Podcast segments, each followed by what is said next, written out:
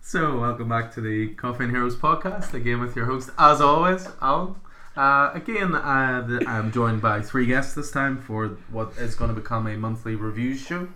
We played around with this uh, format a little bit before when we were doing one of the previous podcasts, but this is something we want to make a bit more of a regular occurrence. Um, to get started, what we're going to do is look at some titles that we've just been enjoying recently. They might not necessarily be out this week or in the last month, they may be from the last couple of weeks, couple of months, just things that have really stuck with us. Uh, we'll just do a couple of titles each, have a little bit of a chat about it.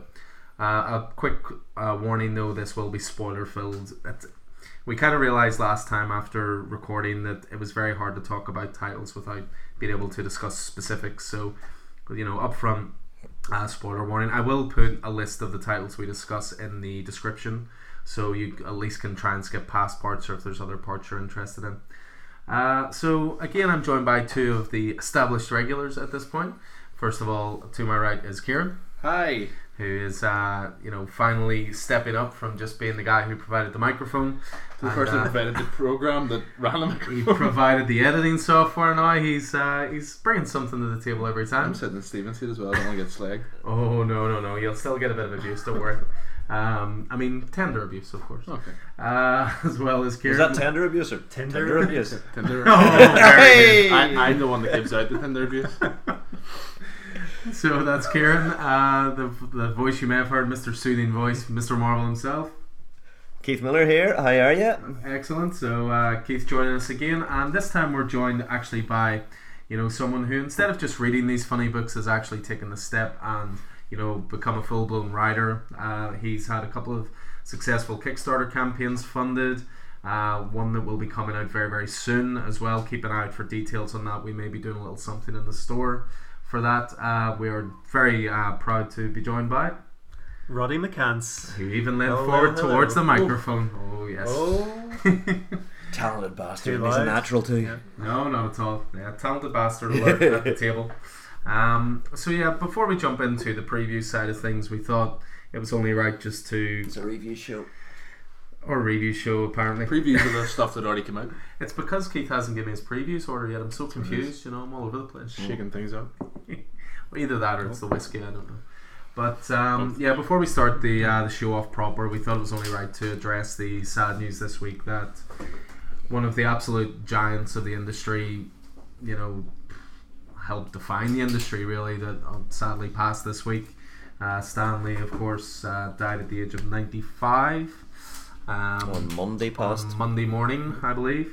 Um, it's it's really weird. It's one of those moments now. I I'll almost remember exactly where I was when I heard the news. Yeah. It's it's that sort of earth shattering an event when it was actually announced.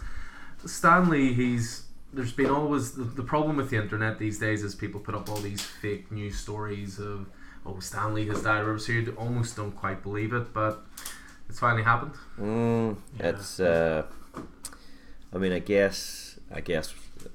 Ninety-five is is real good innings. Like, you know. Yeah. Um, so, I mean, we were expecting it sooner rather than later, especially with the stories that have been coming out yeah. of late, you know, about um, uh, financial difficulties and uh, problems where people are ripping them off or people Yeah. were, you know, on accusations. and, of mis- And abuse that- from nurses yeah. and medical staff. uh, sad, sad stuff. Um, but yeah, but certainly, I mean, the time is, the march of time is inexorable. yeah, Um, but uh, I mean, I guess as uh, Alan and I were, were lucky enough to be asked to do a piece in the Belfast Telegraph uh, earlier on this week.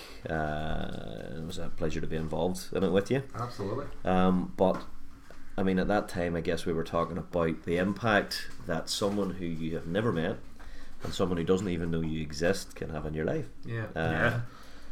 can can have on uh, uh, and I guess I'm just repeating what I've said before but can have on uh, how you how you grow up and how you develop um, uh, as an adult how you spend your money and how you spend your time uh, the, Maybe pe- the not. people you hang out with, Yeah. you know, the things you like and how you see the world. I was going to say that. Not just even that, but like your maybe your sense of morality too. Absolutely, a Yeah. hundred percent, a hundred percent. Um, Like it's crazy to think How to like treat that. people. Yeah. Yeah, yeah. It's. Uh, I mean, it's. It's all. I mean, it, it's. tho- Those those lessons are. Uh, I mean, we've we've been. I I've been reading comic books that were created by Stanley since you know for over thirty years. You know what I mean. So those things are, are marked in my DNA. You know, with great power there must also come great responsibility. Um, you know, which is just. It's, it's ju- I mean, a lot of it comes down to just don't be a dick. you know what I mean? But but I think he wrote that somewhere. Hopefully not going to be It's probably on, like incensed. the bathroom wall Uh, somewhere. you know, but, but it's it's one of those things that y- you know, if effectively what he's what what was saying on that, you know, whenever you don't apply it to someone with spider powers, is you know, if you if you have the ability to do something, if you have the ability to help someone, if they're in- in crisis, if you have the ability to help people around you, then you probably have you should be doing that. You know what I mean? And that's not a bad code to live by. You know, um, and you know with the X Men you know the x-men well i mean it was an allegory for teenage angst and for uh, people who were different and how those people who were different were hated and feared by the world around them and yet Yeah. rose to protect that world so i mean that's a, telling you that just because people are different you know from from how you are whether that's you know uh, religiously speaking or whether it's you know um, whether it's skin color or you know whether it's gender or sexuality that that there there is no that is not a justified reason to hate or fear someone. You know what I mean? So it's it's all anti misogyny and anti racism and you know what I mean. So all of that stuff is just tho- those are lessons for life and le- and, and and groundwork for a very solid society. Like you know, Yeah. Never mind all those great stories and characters like that. I think that's like the one thing maybe I'll take away from Stanley is that sense of right and wrong. yeah, yeah. I mean it's it's. Yeah, yeah, it's, it's kind of black and white from a four color comic book, um, But but even just as you say, black and white. I mean, you look at all the, um, you look at the Black Panther movie coming out, and everyone was applauding that this was a really progressive movie and this and that. You know, Stanley took that lead back in the seventies. You know, Yeah. at a time where, you know, it, it really shouldn't have hit the way it hit home, um, and he just. He stood up for every single minority under the sun, but did it, as you say, through a four-color comic book. Yeah, I mean, absolutely. I've got a.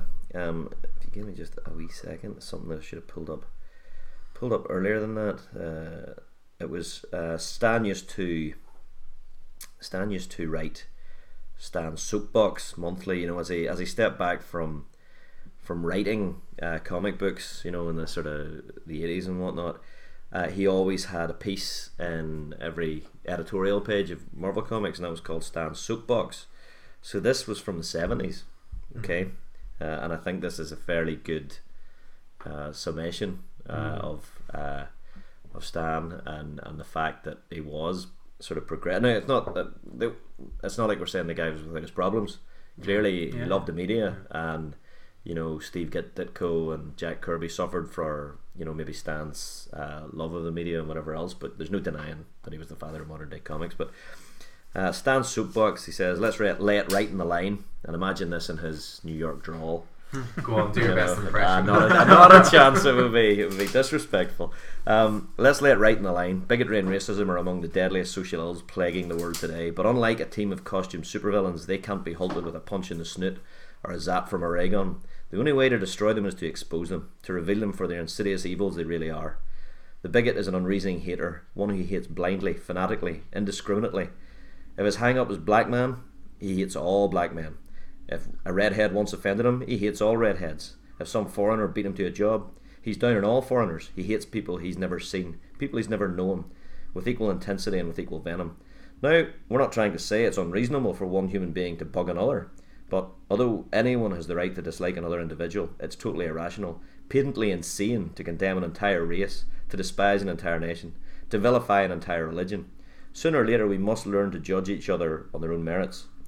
Uh, sooner or later, if man is ever to be worthy of his destiny, we must fill our hearts with tolerance.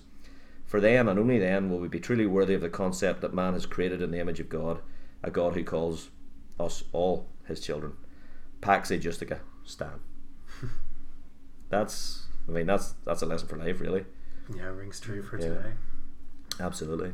Um, but yeah, that was uh, a friend of mine who's in a band uh, called the Woodburning Savages, which last night won the Northern Ireland Music Prize for best album. Oh, Who uh, who sent me that? It was amazing actually the number of people who, uh, whenever uh, the news of Stan's passing hit, messaged me to say, "Man, sorry for your loss." Yeah. You know what I mean? And as you say, that goes back to the whole I've never even met this person. Yeah, yeah, but yeah. It, uh, even they knew what he meant. uh-huh. to it was so it was kind of crazy but you know there's there's the the good side of it because uh, you know as I said at that time in that in that article you know I moved to Belfast uh, just under two years ago I guess a year and a half two years ago and you know in that time I've met all you guys you know and all the folks in the shop you know what I mean and that's through a mutual love of comic books you know that that Stan was at the center of so uh, I think that's that's that's that's a fairly good. I mean, and, and ima- imagine multiply that with how that's happened all across the world.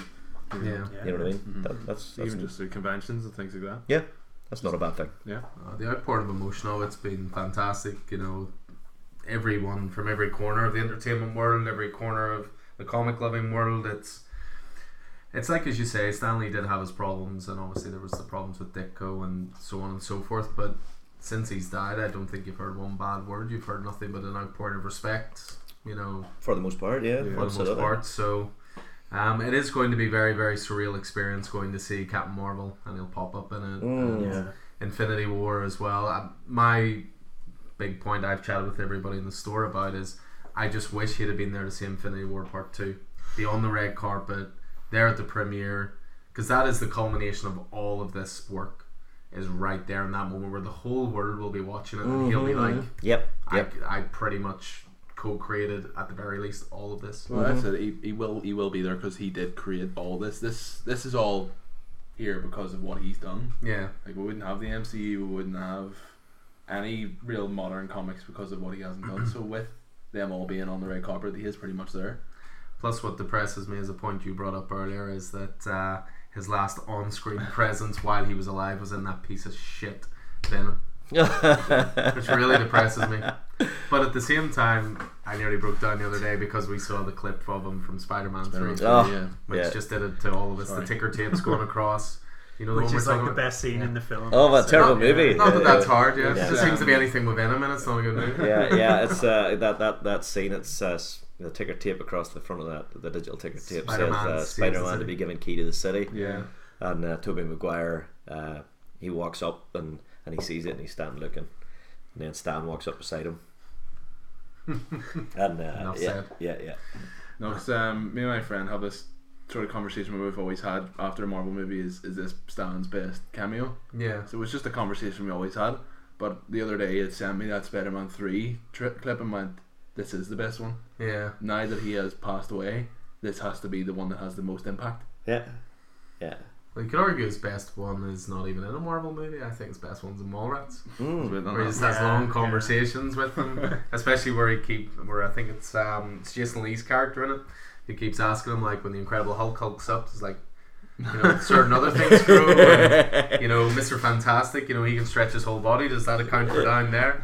or Oh, there was a there was a great episode of uh, uh, the Kevin Smith Yeah, comic uh, book comic, man. comic book man Which we introduced Roddy to while we Yeah. Oh, were waiting yeah, for it. it's good. I mean, Yeah, it's, I'm- it's sadly it's sadly finished for now, but uh, there was an episode, at least one episode, where Stan rocks into the, the secret stash, and uh, and it's almost like they're all the rest of them are kids. You know, they all end up sitting on the floor, and Stan's perched in the desk, and he's telling them a story. And they're all sitting all cross-legged, just looking up at this, Wide uh, eyes. Uh, this Um, great storytelling. There was a great video that uh, that produced from somewhere today. I think it was on uh, Stan, you know, the uh, real Stanley Twitter. Mhm. Uh, that they were saying that there was times that they would set up cameras, you know, to, to film something with Stan, you know, just in the house or whatever, and uh, it would be this, it would be gold, you know. He would just start talking, and this particular one, which you can find.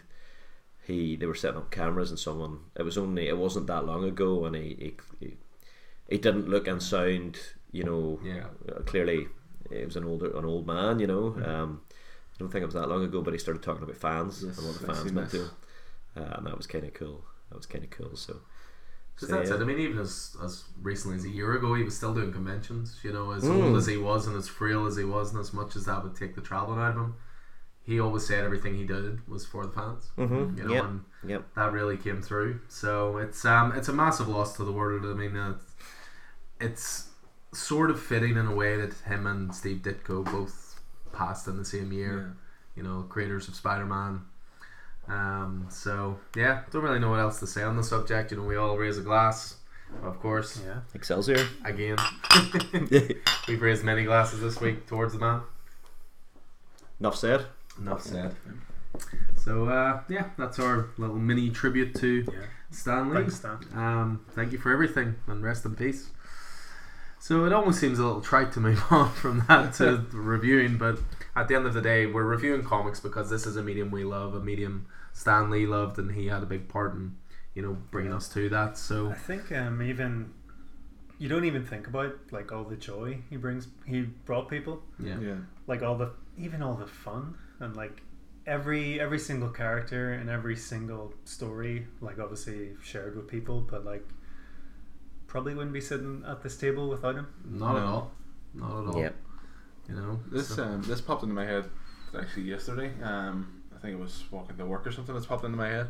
But whenever you think, whenever you say to someone to sort of list even celebrities, mhm. they'll go for maybe actors, musicians, things like that.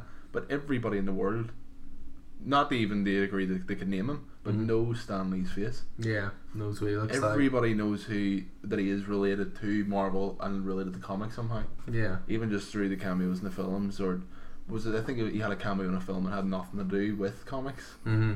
um it was something like Pretty Woman or something like that he was he was had a cameo in Mm-hmm. everybody has seen him at least somewhere in Yeah. their lives and know that he has something to do with comics What more do you say after that?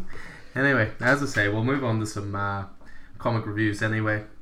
As I say, this is uh, just going to be ones that we personally enjoyed in the last sort of month, six weeks there, thereabouts.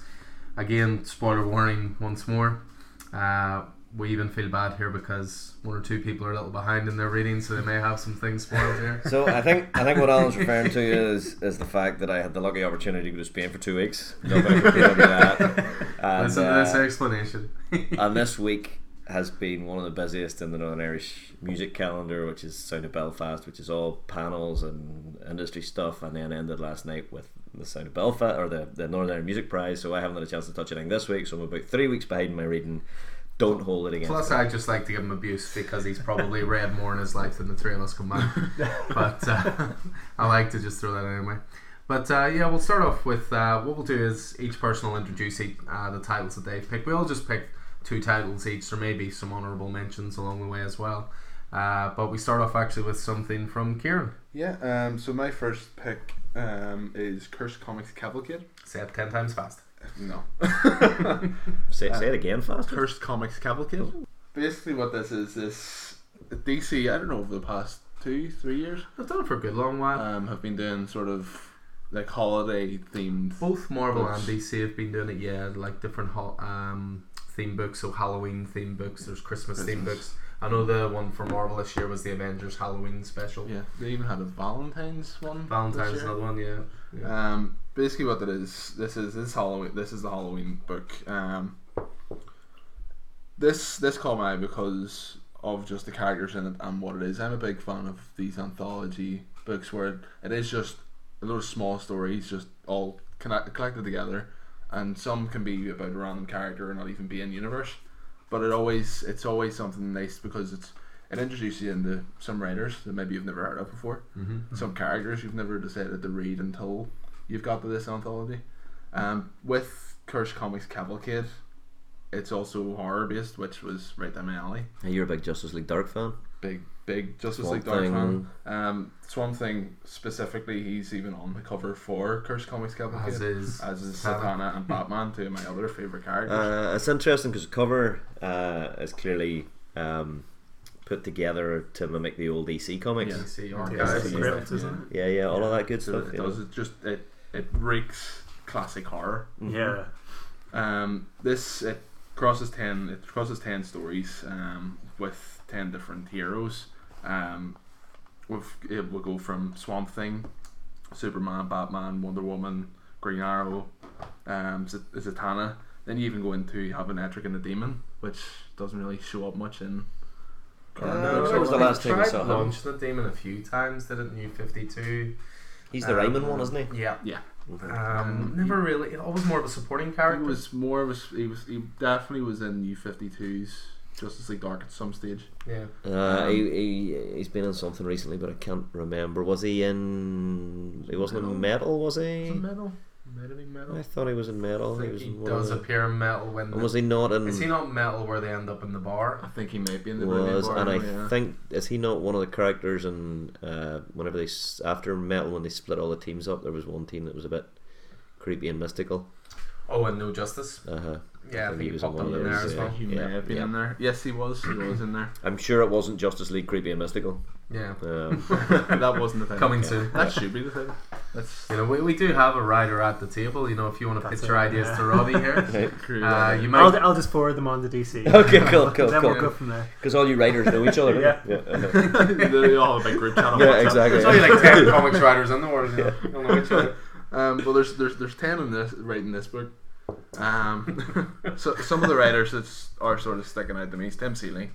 Um, you've got Jim, uh, James Tinian, uh, who's writing Justice League Dark at the minute anyway. Is it the Satana one here? He wrote s- he writes Satana, yeah. Um, Which one did Tim Seeley write? Tim Seeley wrote the Swamp Thing uh, Ah, story. Because he, he did a really good horror series called Hack Slash. Yeah. oh yeah yeah yeah He I had actually, a- I discovered Hack Slash just because it crossed over in a one shot with Nail Biter. Oh, Yeah, really? there's a one shot Nail Biter Hack Slash. I think there's also Vampirella Hack Slash as well. They've done it with a few different ones, Mm-hmm. Mhm. but I've read it through Nail Biter primarily. But um, some some of the stories just in this book are are great. A lot of them, I know it's a review story, and we're sort of picking our favorite things of the month. But this proves to what the anthology books are. There's hit and misses with all of them. Mm-hmm. There there are some of the stories that do really stand out, and they're great. There's one story. It's basically Superman battling with um, with with uh, sleep paralysis.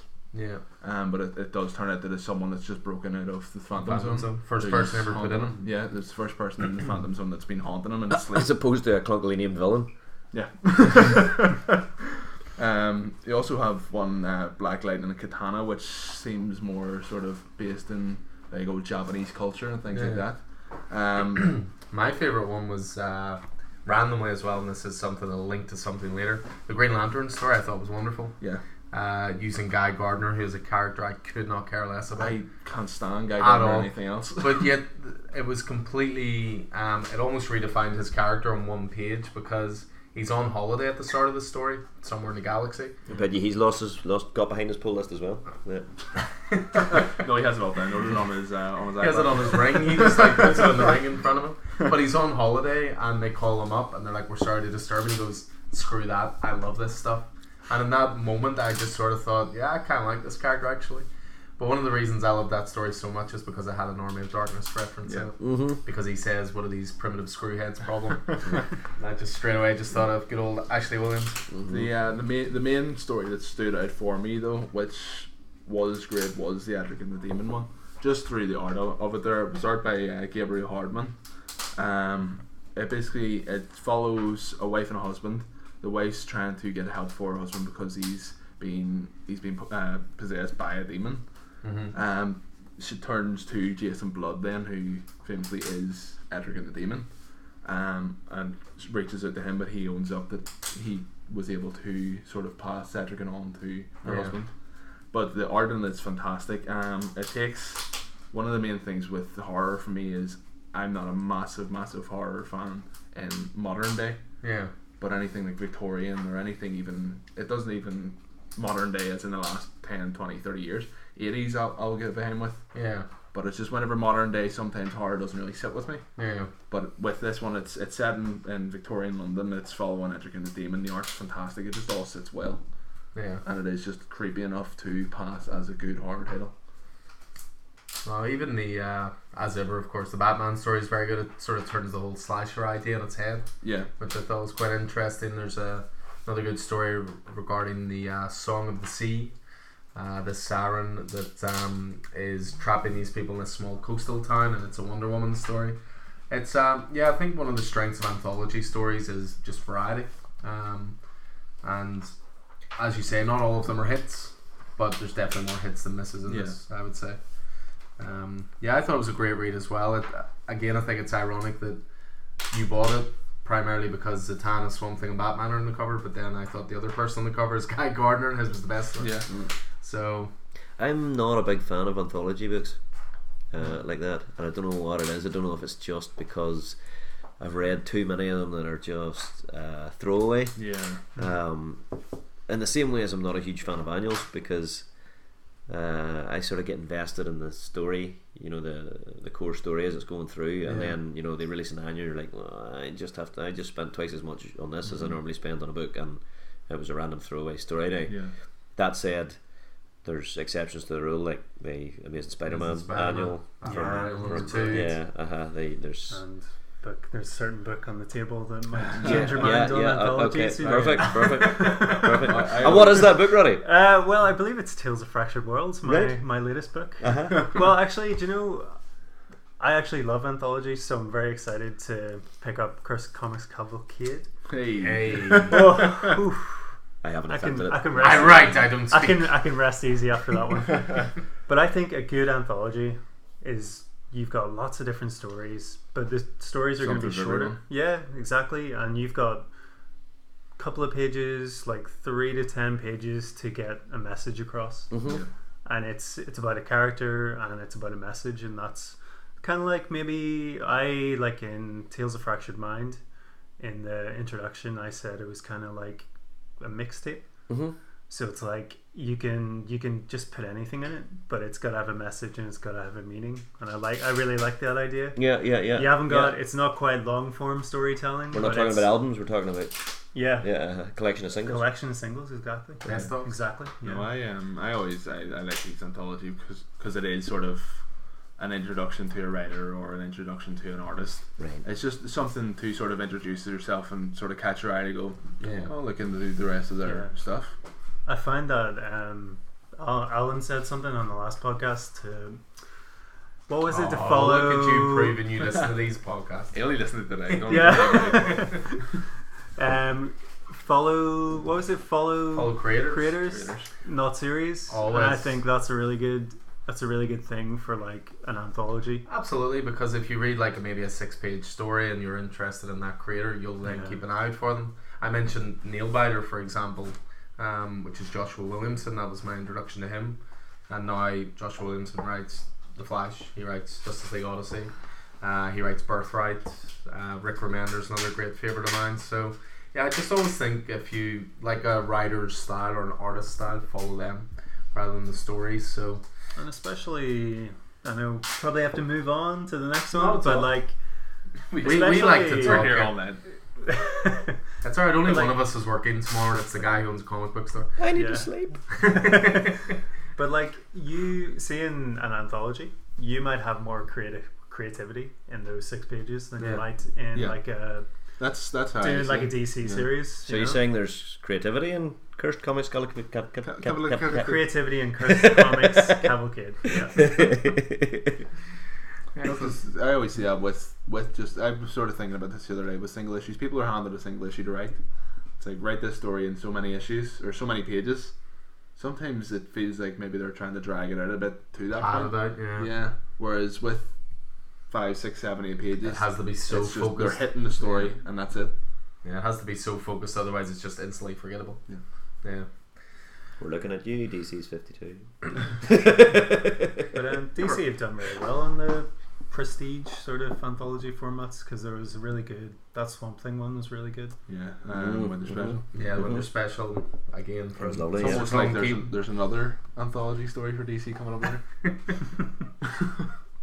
Almost, almost. Excellent. So that's the uh, the first pick. So that was from Kieran. That was Cursed Comics Cavalcade. I've Say it well again, say it well again. practiced Go that. on. Cursed Comics Cavalcade. nice. Yeah, I'm well versed in that now. Uh, yeah, so that was the first pick. The second one's actually going to be from myself. I know I'm going to shock a lot of people here. I'm not even going to start with DC. I'm not even going to start with Batman. It's actually Punisher of all things. Marvel's Batman. It's uh, well, it will be in the Batman Who Laughs anyway. True. By the look of it. Um, yeah, so Punisher is a character that, for me, was primarily defined by Garth Ennis runs. Uh, the Punisher is an over-the-top, violent book. It's pure escapism. I think it's the equivalent of playing Grand Theft Auto or something like that. It's so over the top that it takes you away from a reality almost. Now, with Ennis's run, he did it primarily through Punisher Max, so had all the freedom in the world, and it was just a good, fun, brutal story.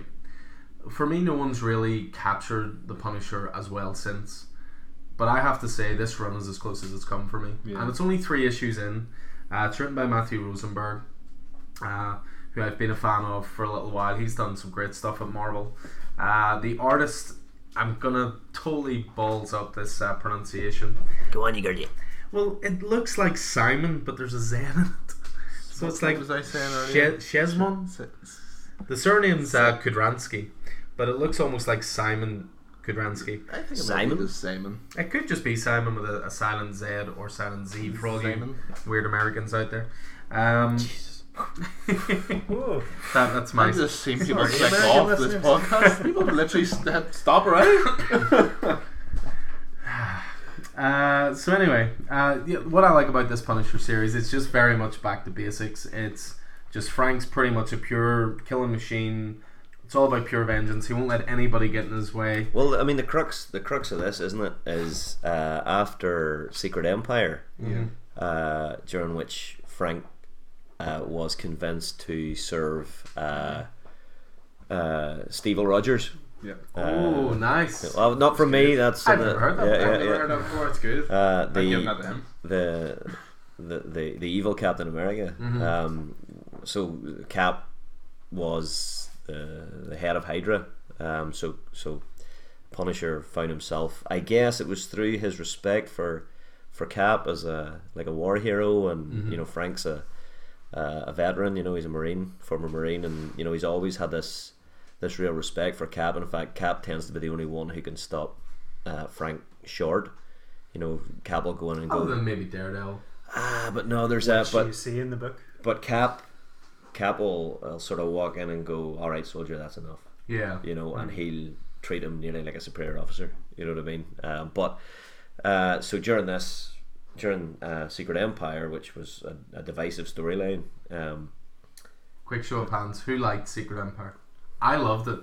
yeah, I absolutely. also Haven't haven't read it. yeah. So Fair enough. It, Uh, it really was really divisive. Uh, yeah, Nick Because Spencer's story. That was it was. It's I- almo- yeah. People judged it after one issue. It's almost It like was- he let the guy tell his story. It was to me. It was it was a classic trope where the the good guy is now the bad guy. They did it in Star Trek all the time, or with the Mirror Universe, and I just love that stuff because, of course, you love seeing your heroes being, you know, really yeah. It's almost having like to a scrape what the if bottom almost. because you know they'll come back up. And that story, you know, on the other side of it was, you know, the the displaced personality of Steve Rogers trying to force his way back and figure out who he Mm-hmm. was and so forth. But and you know, in the meanwhile, Hydra are taking over the world, and it was great. And even Um, just as a very quick aside to that, none other than Stanley himself said this is the most interesting thing anybody's done with Captain America in years. Mm, yeah, You know, yeah. So even he was impressed with it. Um, but uh, I guess Frank Frank Castle, the Punisher, now feels like he was sort of screwed over, so he's on a he's on a tirade against Hydra. He's Mm-hmm. Yeah. killing off Hydra. He's intent to get to Baron Zemo and wipe him out. You know, Yeah. and this is this is Frank just coming off the back of Punisher War Machine, Mm. uh, which was a great storyline. It was effectively Nick Fury gave Frank Castle uh, the War Machine armor and said, "I need I need a favor," and then Frank went, "Oh, I've." I've got a killing machine here. I'm not giving this back. And Nick Fury was like, ah, balls. you know, so um, I might not have thought this through. yeah. Um, so so yeah so this is but then what what they've done in this story what what matthew rosenberg has done is taken that you know so he was frank was given this weapon the war machine armor uh, and what rosenberg has done is taken it back to basics it's frank with with a bunch of guns and a knife yeah. Yeah. you know what I mean? And he's just back to being Frank Castle. The Punisher, from I know you talked about um, Garth Ennis, but for me, the Punisher was defined, defined by the original Punisher War Journal storyline uh, back in 88, you know, sort of 90s. That's when I first saw the Punisher, and it was, I mean, uh, Garth Ennis, writer from Belfast. You know, Mm. I'm sure, I'm sure he's on your WhatsApp group. Say hi. I wish, I wish. um, you know, he brought a real grittiness to, Yeah. uh, and that was all welcome back, Frank, and that sort of stuff, wasn't it? You know, Yeah. but uh, so this is a wee bit, I guess, like that. It's a back to basics Punisher. Yeah. You know, That's why I've enjoyed it so much. It's very simple, straightforward storytelling. The artwork's been fantastic. Another reason I like it is that I've been very late to the whole Marvel Netflix party, shall we say. And I'm now watching through them in order, so I'm currently on Iron Fist, which, by the way, I don't get the hate over. I've been nope. six Agreed. episodes in, I Agreed. think it's been very good. Yep. Um, Oh, but- did you see the thing about uh, just when we were talking about Stanley earlier on that Netflix did the other day? Yes, Excelsior. Uh, if you type in Excelsior exclamation mark, it'll put up all the Marvel stuff. Oh, nice. nice touch. it was funny they, they called it the, the Stan Lee verse. Uh-huh. I've Uh, never seen that before. I think Stanley verse. the, the Stan Lee verse. the Stan Lee verse. But yeah, just because I've been late to that part, I haven't quite seen the Punisher TV show yet. But um, what I've enjoyed in this run so far, again, only three issues in, is that Luke Cage has showed up, Iron Fist has showed up, Daredevil shows up. Um, Well- I, I love that little pocket universe of New York. but those are the street level heroes. That's what I mean. I love that. Yeah. You know, not everything has to be. I mean, this brings it back to something you said recently about reading Justice League that it's oh god, another world-ending event. Here we go. Sometimes you don't need that. You just want to like a street-level story. You can almost get more on board with that and understand that a bit more because there's a, a hint of reality to it. Just takes you back to Yeah. your life on the streets, doesn't it? You know, it does. You know, the streets of Belfast have been tough. You know, Mm-hmm. Yeah, there's some 60s were hard. for Garth Ennis got his you know uh, inspiration. there's some fantastic scenes in that. I think it might be the third issue with the train. yeah. Oh yeah. Yeah, I mean, given that this is an audio medium, not a visual medium, I'm still going to open it up and That, look at that, it. that one page. The first thing Although- Kieran said when he read it was, "Can I have a canvas made of this, please?" Thank you for fixing the tape down there, kid. Um, But I would say But the way you yeah. were saying about Iron Fist and Luke Cage, Yeah. they didn't really do much with them in that second issue. not necessarily. They- It was just the fact that they appeared. I, yeah, they It's- were like like we chatted Furious about this earlier. Furious. I love that. Like New York, of course, it's a big place, but all these superheroes being in it, they should cross paths more often. Yeah. yeah. even if it's just quickly or someone's in the background. I was actually thinking this as I was watching Iron Fist. How amazing would it be if like Danny Rand's walking down the street to Rand Industries and you just see like a guy swinging on a web in the background? They don't even draw attention to it. Oh, but I, I He's mean, I, I've seen wee cameos like that before in, in Marvel comics. You, I mean, Yeah. it, it happened. I mean, and that that's that was the one thing that that uh, you know Marvel comics did well with Stan was he realized I think that he was creating a shared universe Yeah. at that time. You know what I mean? Because at the time, even with DC and the characters that had been around beforehand, they they didn't cross paths, but yeah. early Marvel stuff, you know, well, to be fair, that was before Stan. You know, you had Submariner and the Human Torch. Yeah. You know what I mean? The, the android Human Torch, Jim Hammond. You know, who then became Invaders and then Captain America. You know, da da da da. But so there's definitely there was more of a shared universe vibe. So I I, I love seeing that. Yeah. it's class. And uh, you see it, you see it lovely in the Spider-Man PS4 game. Uh, there's Yeah. that shared universe, and it's exactly that. You can you can swing past the Rand Corporation or Damage control. damage and control or the Stark St. Martin Powers. Nelson Embassy and or Murdoch. the yeah the whole yeah cool All Anyway. kinds of stuff. So but yeah, I just I've been really, really impressed with Punisher No, so I- far. I genuinely, re- Mm. very much really enjoyed reading the Yeah. Punisher, even though I took off a bit of stuff the first. yeah, it was kind of funny because Kieran was here earlier and I said, right, do you want to read Punisher while we're waiting? And uh, he said, no, I don't want to read it because I'll only end up wanting to collect it. because that it, it's funny because with Marvel, I have all these favorite characters in Marvel, but I never read any of them. Mm. Spider Man, I was falling off for a bit, dropped it off. oh man, Amazing Nick, Spider-Man. Nick is so good. Spencer's Spider-Man- Spider-Man. is really, really good. Yep, Has it is, yeah. been one of my top heroes since I was no age. Mhm. Punisher, I've loved. Daredevil, I've loved. All the s- street level heroes that are in this book, I have loved at some stage, but I don't read this book. Well, I'm sorry to announce it to you, but I'm reading you them know I now. read Punisher. I'm not reading them now. It's on your list without, Let without me even just type asking. that into the computer here. quick. cool. So that was the second title. That was the Punisher. Uh, so that's from myself. Uh, now we'll move on to we've, we've went DC, we've went Marvel. Now I've got an indie book um, coming up from Roddy this time. All right. Well, I'm going to go for a title from Dark Horse, and it's a, shall we say, it's a long time in the making, and it's not, it's not quite what they expected. But um, I uh, am going to review William Gibson's Alien Three comic. So basically, I just got into Coffee and Heroes today, and I was like, I really need to read this. I saw it on. I didn't realize they were making this, and then Mm-hmm. on. Until you listen to the podcast, oh, Oh, Yeah. well, I listened- That's I it. listened to the po- I listened to the podcast today, so I'm almost as behind as Keith. So, but um, yeah, I saw it. I saw it on your Facebook page on the the rack for the new releases, and I Yeah. was like, what is that? You're like, what's this? And I was like, Alien Three. It's like Alien Three is one of my. I don't want to say favorite movies because it's not. It's kind of not brilliant at all. It's the one that But, comes um, after aliens. Yeah. the one that comes after the best one. Yeah. Yeah. Mm. I This think man is Alien. an Alien Resurrection fan. clearly. Ah. Covenant, Covenant. Covenant, like- uh, I like Covenant. I, Oh, I like still Covenant. haven't finished Covenant. I don't know Yeah, what's it's happened. okay. I like Prometheus and Whatever. Covenant. do you like Prometheus? Really? I like Prometheus. Prometheus is a beautiful looking movie, but it's still a movie where from six billion people on Earth they chose one guy who's the best in the world at mapping environments and he gets lost. Yeah.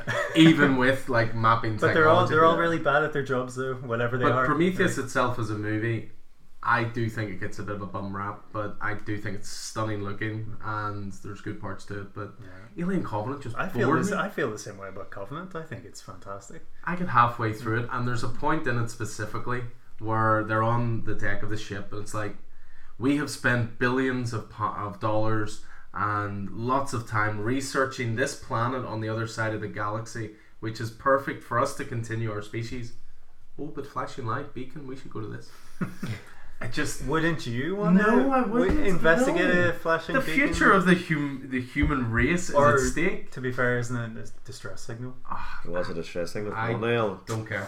Don't care. Call me heartless. Oh, if you want. Okay, Uh, note, but note, anyway. note to self if Anyway. you're ever in trouble, don't Yeah. phone Alan. Yeah, don't- don't, If- don't fire the stress button at all. it's different. It's different if I know you. You know what I mean? I don't know Oh, these okay. people. Well, you don't know if you didn't know them. but people. you're weighing up humanity. You're weighing up like saving maybe ten people on this planet Alan- against the entire human race. A stranger is just a friend you haven't met yet.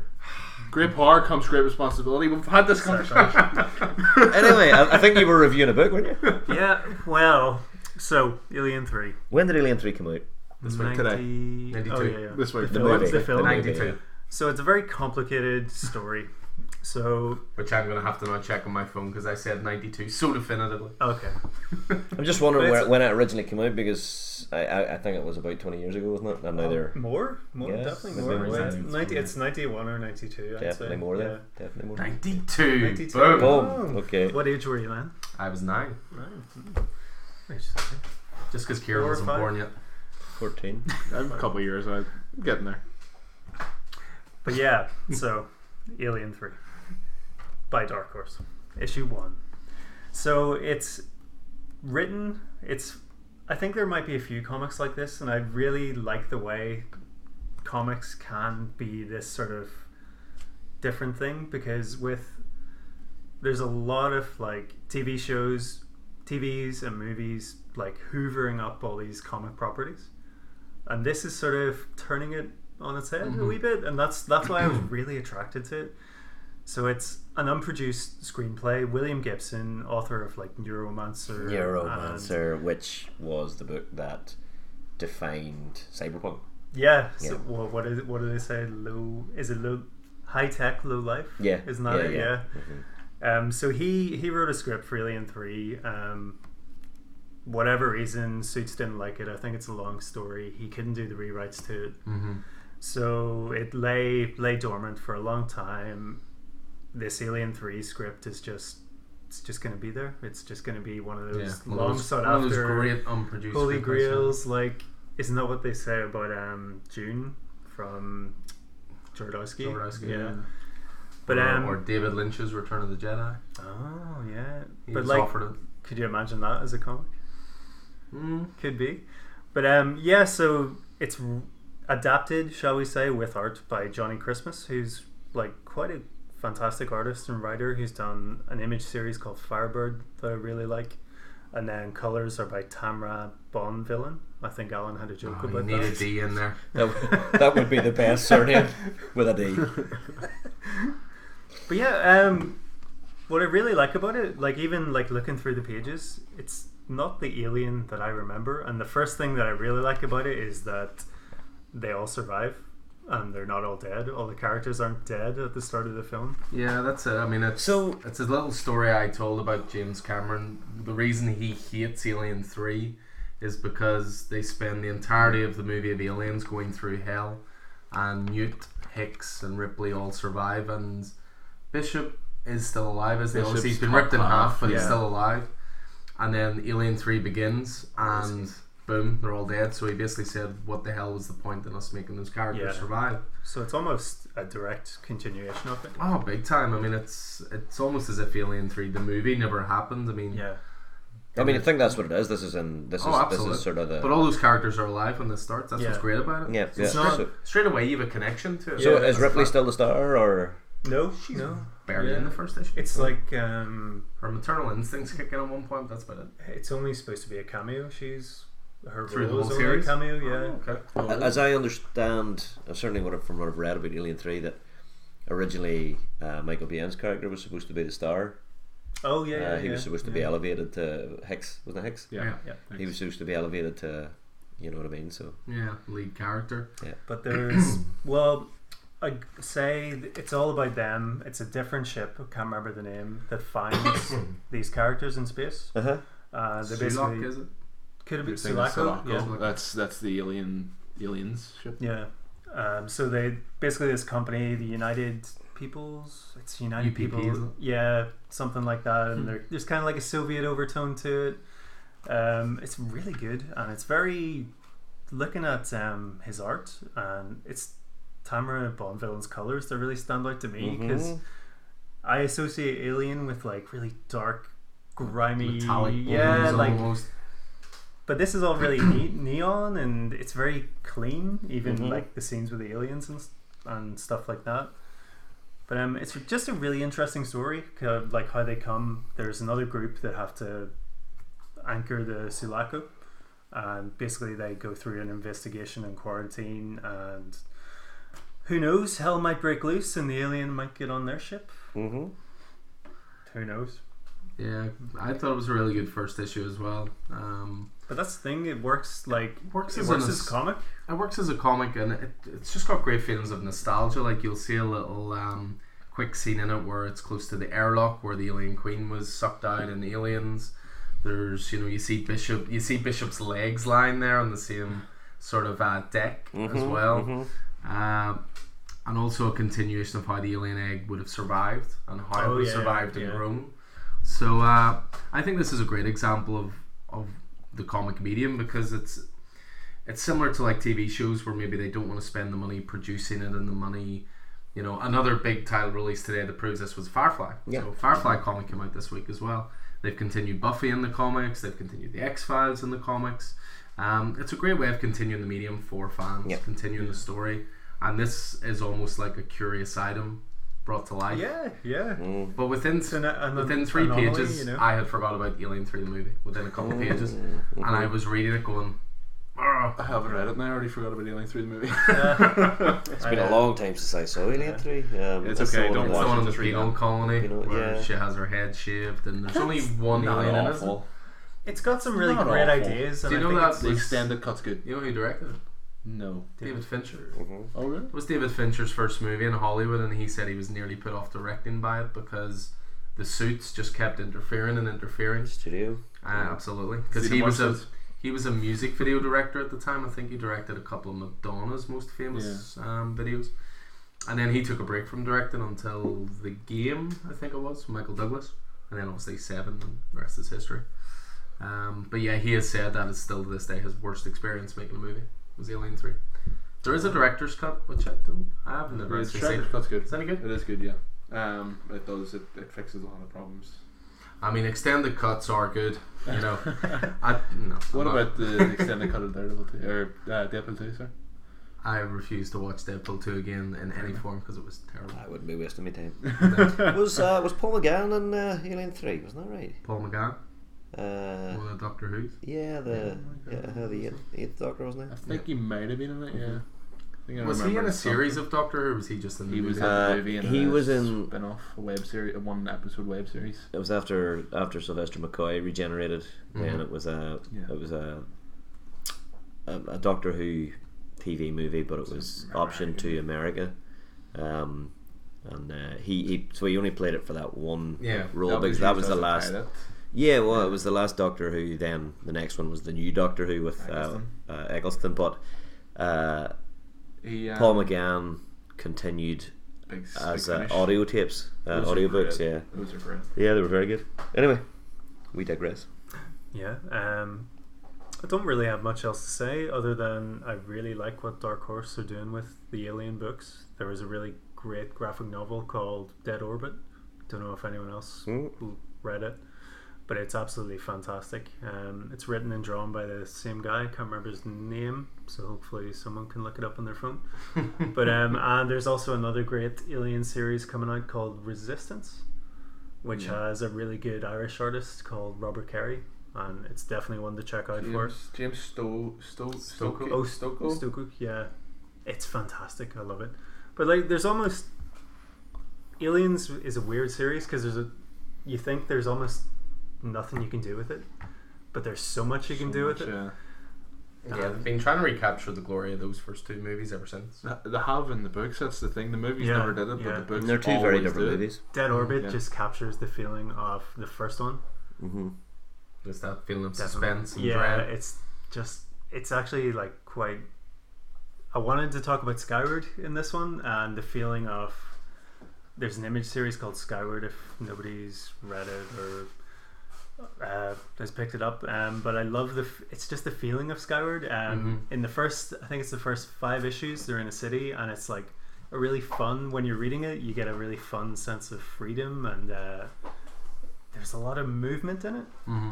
and compare that to Alien's Dead Orbit, where it just the art makes you feel like claustrophobic Yeah. and really it's really intense. Nice. Excellent. Well, Yeah. that's um, that is William Gibson's Alien Three. So the first issue of that just dropped this week. So perfect time to jump on that. Um, I don't know if that's on my playlist. I think it's going to be six issues in total.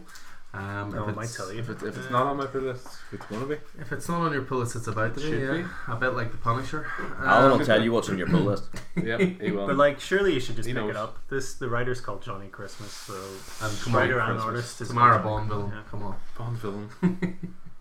So uh, yeah, so we'll move away then from Alien Three, and just as you were as shocked that I introduced the Marvel book first, dun dun dun. Keith is going to be introducing the DC book first. Uh, yeah. Bizarro World here. so yeah, I'm so Jesus. So I this can't is gonna help be a- myself. sitting on the other side of the table. so we talked a lot before about Batman issue fifty-five Hey. and how great that issue was, um, and this is sort of the fallout from it. Yeah, it was. Um, so in Batman 55 preamble, um, uh, KG Beast lured uh, Batman and Nightwing uh, to the roof of, uh, I guess it was the GCPD. yeah, Mhm. Yep, exactly. And uh, and in, in an effort to, I guess, rile Batman, shot uh, Nightwing in the head. Uh, at the end of Batman 55, you assume that he must be dead, but as it turns out, he's not dead. Um, he has been brain damaged. Uh, so uh, it seems to be part of a, a certainly initially a four-part story. There's been there's been story there's been I, I guess rumors that, that DC have sort of swerved at the last minute and decided you know it was going to be a longer term thing uh, but DC have decided to swerve and keep it a four part story and you know maybe I don't know but uh, it's written written by Benjamin Percy um, who was a journo uh, has written Detective Comics a few other bits and pieces Death but Row. yeah, some of that sort of stuff, darker stuff. But uh, it, it picks up in Bloodhaven, which is where Nightwing has been making his home uh, for, since the start of the Nightwing series, the the, the Rebirth Nightwing Mhm. series. Uh, uh, and I guess this is significant. I I, I love Nightwing. I, he's my probably my favorite DC character. Um, probably it's because he's reminiscent a wee bit of a, a kind of Peter Parker, a kind of Spider Man. He sees the joy in He being a uh, does, superhero. yeah, he does, and, and I love that. You know, I think that's the same thing that attracts me to to Spider Man. Um, but this has turned that in its head. He Mm-hmm. can't. He, he- he's now going by the identity of of Rick, isn't it? I think it's Rick. Rick. Uh, uh, he doesn't remember his old life at all. He doesn't remember uh, being Nightwing. Uh, he doesn't even remember being Dick Grayson. Uh, and that was a real juxtaposition to Batman 55 because Batman 55 really focused on that joy Yeah. uh, and that the joy that that uh, that Dick Grayson took out of the partnership with Batman. Uh, now no longer Robin, he's now a man in his own right. He's now a superhero in his own right, uh, and he's he can handle. He's he's the only person I think, you know, that can handle Bruce Wayne. Mm-hmm. He has no problem. He knows him. He's grown up around him. He's grown up around Bruce Wayne. He's grown up around Batman. He can take the piss out of him. You know what I mean? He can, uh, yeah, but but with respect. And I think he's one of the only people that Batman respects. Uh, I always get that impression that there's a real grudging, nearly grudging respect. You know what I mean? And It's, almost not a because- grudging respect Yeah. that he left him. but- Exactly. Yeah, yeah, and it's uh, it's different from the relationship between Batman and Superman. You know, I think yeah, I think it's a, I don't know, I haven't really thought it through, but but yeah, there's definitely a grudging respect there, and I think maybe Batman's respect of Superman comes from the fact that he's the most powerful being on Earth. You know what I mean, and can pop his head. Uh, yeah, you know, but uh, Batman has a plan for that. yeah, yeah, until he doesn't. Grows a new head. but um, so this is really so that juxtaposed against Batman 55 it's really you know focused on that and obviously it deliberately focused on it to make this the end of it heart wrenching you know Tom Yeah. King again um, so this picks up after that and uh, and Rick is kind of a real a-hole Yeah. he's he's, He's uh, Just sofa hopping. He's, he moving is. He from place to doesn't. He place. doesn't. He's not even sofa hopping. He's breaking into houses to sleep on sofas and houses that are empty. And then these people are coming back to their houses after holidays, whatever. And this, you know, bum has slept on their sofa. He's living in a van. He's living in a taxi. He becomes a taxi driver, and he's drinking in bars. And you know, Barbara, bad girl, you know, his sometime lover is Yeah. you know, approaching him and saying, "But Dick, you need it," and he's like, "I'm not that person anymore." I um, he's enjoying not being that person. He's enjoying not having any responsibility. He's enjoying not having, you know what I mean. He's uh, so it's kind of interesting. It's a real kind of you know, it's how the mighty have fallen, but they don't. He doesn't even realize that that's the case. You know, um, he he resents his old life so much. He resents Barbara coming to find him, and he resents Alfred coming to find him so much that he goes and tracks down one of his old uh, Nightwing safe houses and burns all his costumes. Uh, you know, so he's, he's, he's leaving that all behind. You know what I mean? It's kind of you're like, no man, just, you want to, you kind of want So to put it does on. He have a plan. He doesn't. Is there any indication of like He what he's doesn't- going to do going forward? Well, he doesn't or is care. it- He doesn't care. Oh, That's the, okay. he doesn't. He really has no sense of responsibility and no sense of anything other than just a kind of low, low skill hedonism. Like nearly, he's just, you know what I mean. He's, he's working in a taxi, so he's got somewhere Mm. to sleep. uh, he's you know enough money for his next drink Yeah, he's just like You a know, day to day, moment to moment. you know almost. uh, uh, so it was a real that, that was a real downer like it was a real you know and and Alfred's really trying and Babs is really trying uh, until then he's forced to react uh, you know it's almost like this this this is all like a because he doesn't have an identity or to remember, he's building his own identity. He's becoming the person that he thinks he wants to be. But of course, Nightwing has been trained since boyhood as a fighter and as a warrior and as a detective, and you know that sort of muscle memory doesn't leave you. You know what I mean? So, uh, and that's sort of how I guess that's either this issue ends or the next issue ends, where you know he's forced to react and he reacts like Nightwing, and then he resents himself for it. He's like, you know, so it's so it's kind of it's a real interesting story. I'm really enjoying it. I'm really enjoying it. It's not what I thought it was going to be. Yeah. I mean, I thought whenever they were previewing this and they were saying, you know, Dick Grayson is going to lose something that really makes him Nightwing. I thought, Jesus, are they going to break his legs? Are they going to? Is he going to Yeah, end it's up? going to be a physical is it thing. going to be? Is he going to get shot in the spine like like Barbara did, and how he has to become Oracle or some kind of you know? But this is kind of really different because they've really, you know, he's still got all his skills. He just doesn't remember them and doesn't care that he has them. Yeah. You know what I mean? It's so it's kind of it's, it's a real interesting. It's, I'm guess- really enjoying it. Yeah. I guess that's interesting. I like. I mean, in comics, I'm sure they've done the memory wiping thing Yeah, a few yeah, times, uh-huh, like a uh-huh. few times. But um, I don't. I don't know if I've ever heard of it. Like the person not caring, like Yeah. not wanting to do It's that. nearly an active sort of. yeah. It's nearly like it's nearly like there's some part of Dick Grayson that is going.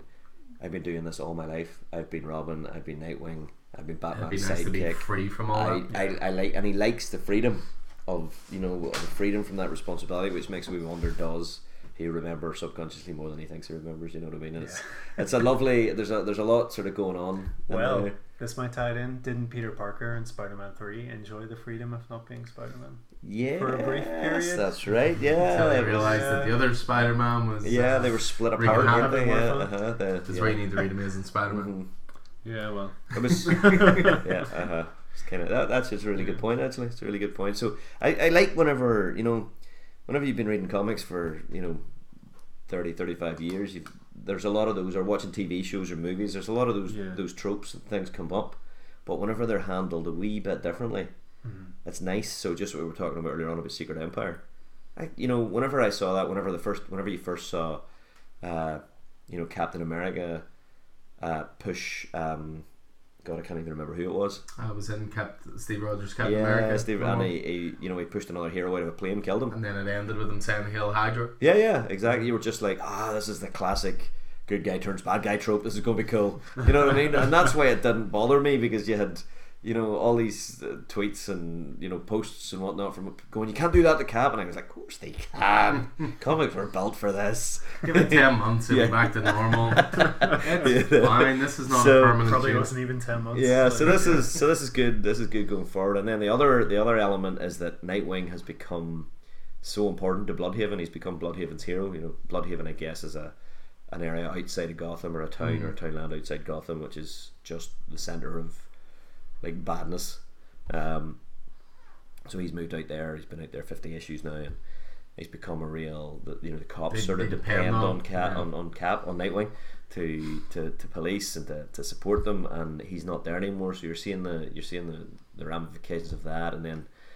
Uh, there's there's one cop who you know realizes this, and then he finds the you know the uh, the Nightwing secret stash that he thought he'd burned costumes, and he goes, "Well, Bloodhaven needs a Nightwing, and here's here's the gear." So maybe Mm-hmm. you know what I mean. So there's that element of the story as well. So it's cool stuff. It's cool stuff. I'm interested to see where it goes in the next uh, four issues, uh, for sure. Yeah, it's very much as well. You do need to read this if you want to know what happened to Nightwing after Batman 55 because the way Tom Keene's continued to write that story with KG Beast and now there's a new story starting with the Penguin, Batman's just in denial about it all.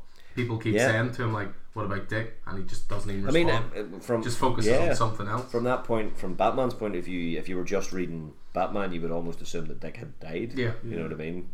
yeah, at no point does it sort of say, like, oh, he's recovering over in Bloodhaven or he's Yeah. eschewing his responsibilities. He literally just doesn't respond. He's Yeah, just- and then I mean, there's an impact on this on, in Titans as well because uh, Nightwing's the leader of the, the Titans, and now he's dropped. out, You know, and there was a, a kind of a real uh, thing forming between Nightwing and Miss Martian, and you know, so that that the the impact of that is is felt in Titans as well. But then there's a, there's a greater impact because of the impact of what's happened in Heroes in Crisis One yeah. which was uh, the death of Wally West and the death of Arsenal. Um, you know, so the Titans have lost Arsenal, the Flash, and their leader Nightwing. So I don't know. I'd have probably packed up and gone home. Ah, Starfire, because other Titans are on. Yeah, she's not in it. anyway, Oh, so yeah. she's decided to pack up and go. oh, she was. Yeah.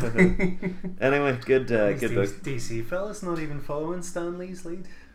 Well, yeah, uh-huh, that's it. That's it. But. Uh, They need to learn their responsibilities. Uh, there was a beautiful, uh, there was a couple of beautiful covers for this. Not a big fan of variants, but uh, I think there was a nice John Romita Jr. cover of this, which uh, I picked up. I loved even just cover A of issue 50. I thought the, the scar where he got Yeah. shot, but it was in the shape And of the she went Nightwing back, symbol. yeah, I it was, it was thought pretty that was cool. really, really nice. Yep.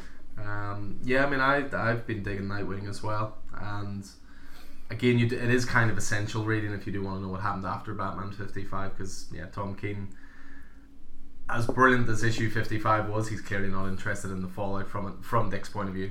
He's like, I write Batman. If you want to read Nightwing, it's over there Hmm. Mm. sort of thing. So, um, yeah, so that was uh, number four on our list, which was Nightwing number 50.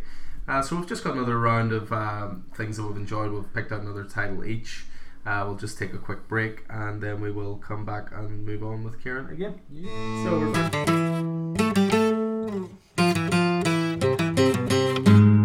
So we're back for the uh, second round of the uh, review show. Uh, these are again the titles that we've personally enjoyed over the last little while. Uh, so once again, we're back to Kieran for the next one. Uh, we're slap bang in the middle of a run of DC stu- stuff here.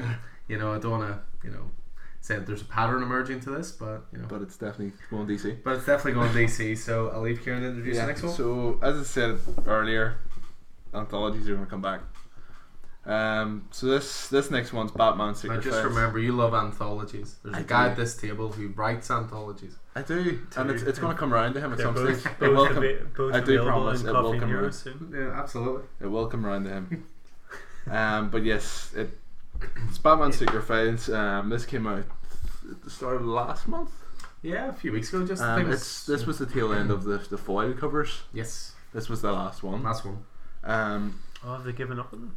It was just for a month. It was just. Oh, um, really? It was one month of foil covers. They were all cover A's. They were all for the main titles, and that was that. Yeah, so basically, um, this this is an anthology sort of s- series of five five stories, um, all of them written by pretty pretty decent pretty, pretty decent writers. don't see anyone in there that's that's not a So it looks out of that's- place. That's no. out of place. You have Tom King, our our friend, our, Our- pal Tom King, Our good friend, the number one writer. DC's best writer at the moment. Um, you've got Tom Taylor, Jordy Belair, um, Cheryl Lynn Eaton. Um, this it seems like we were talking about this when it came out.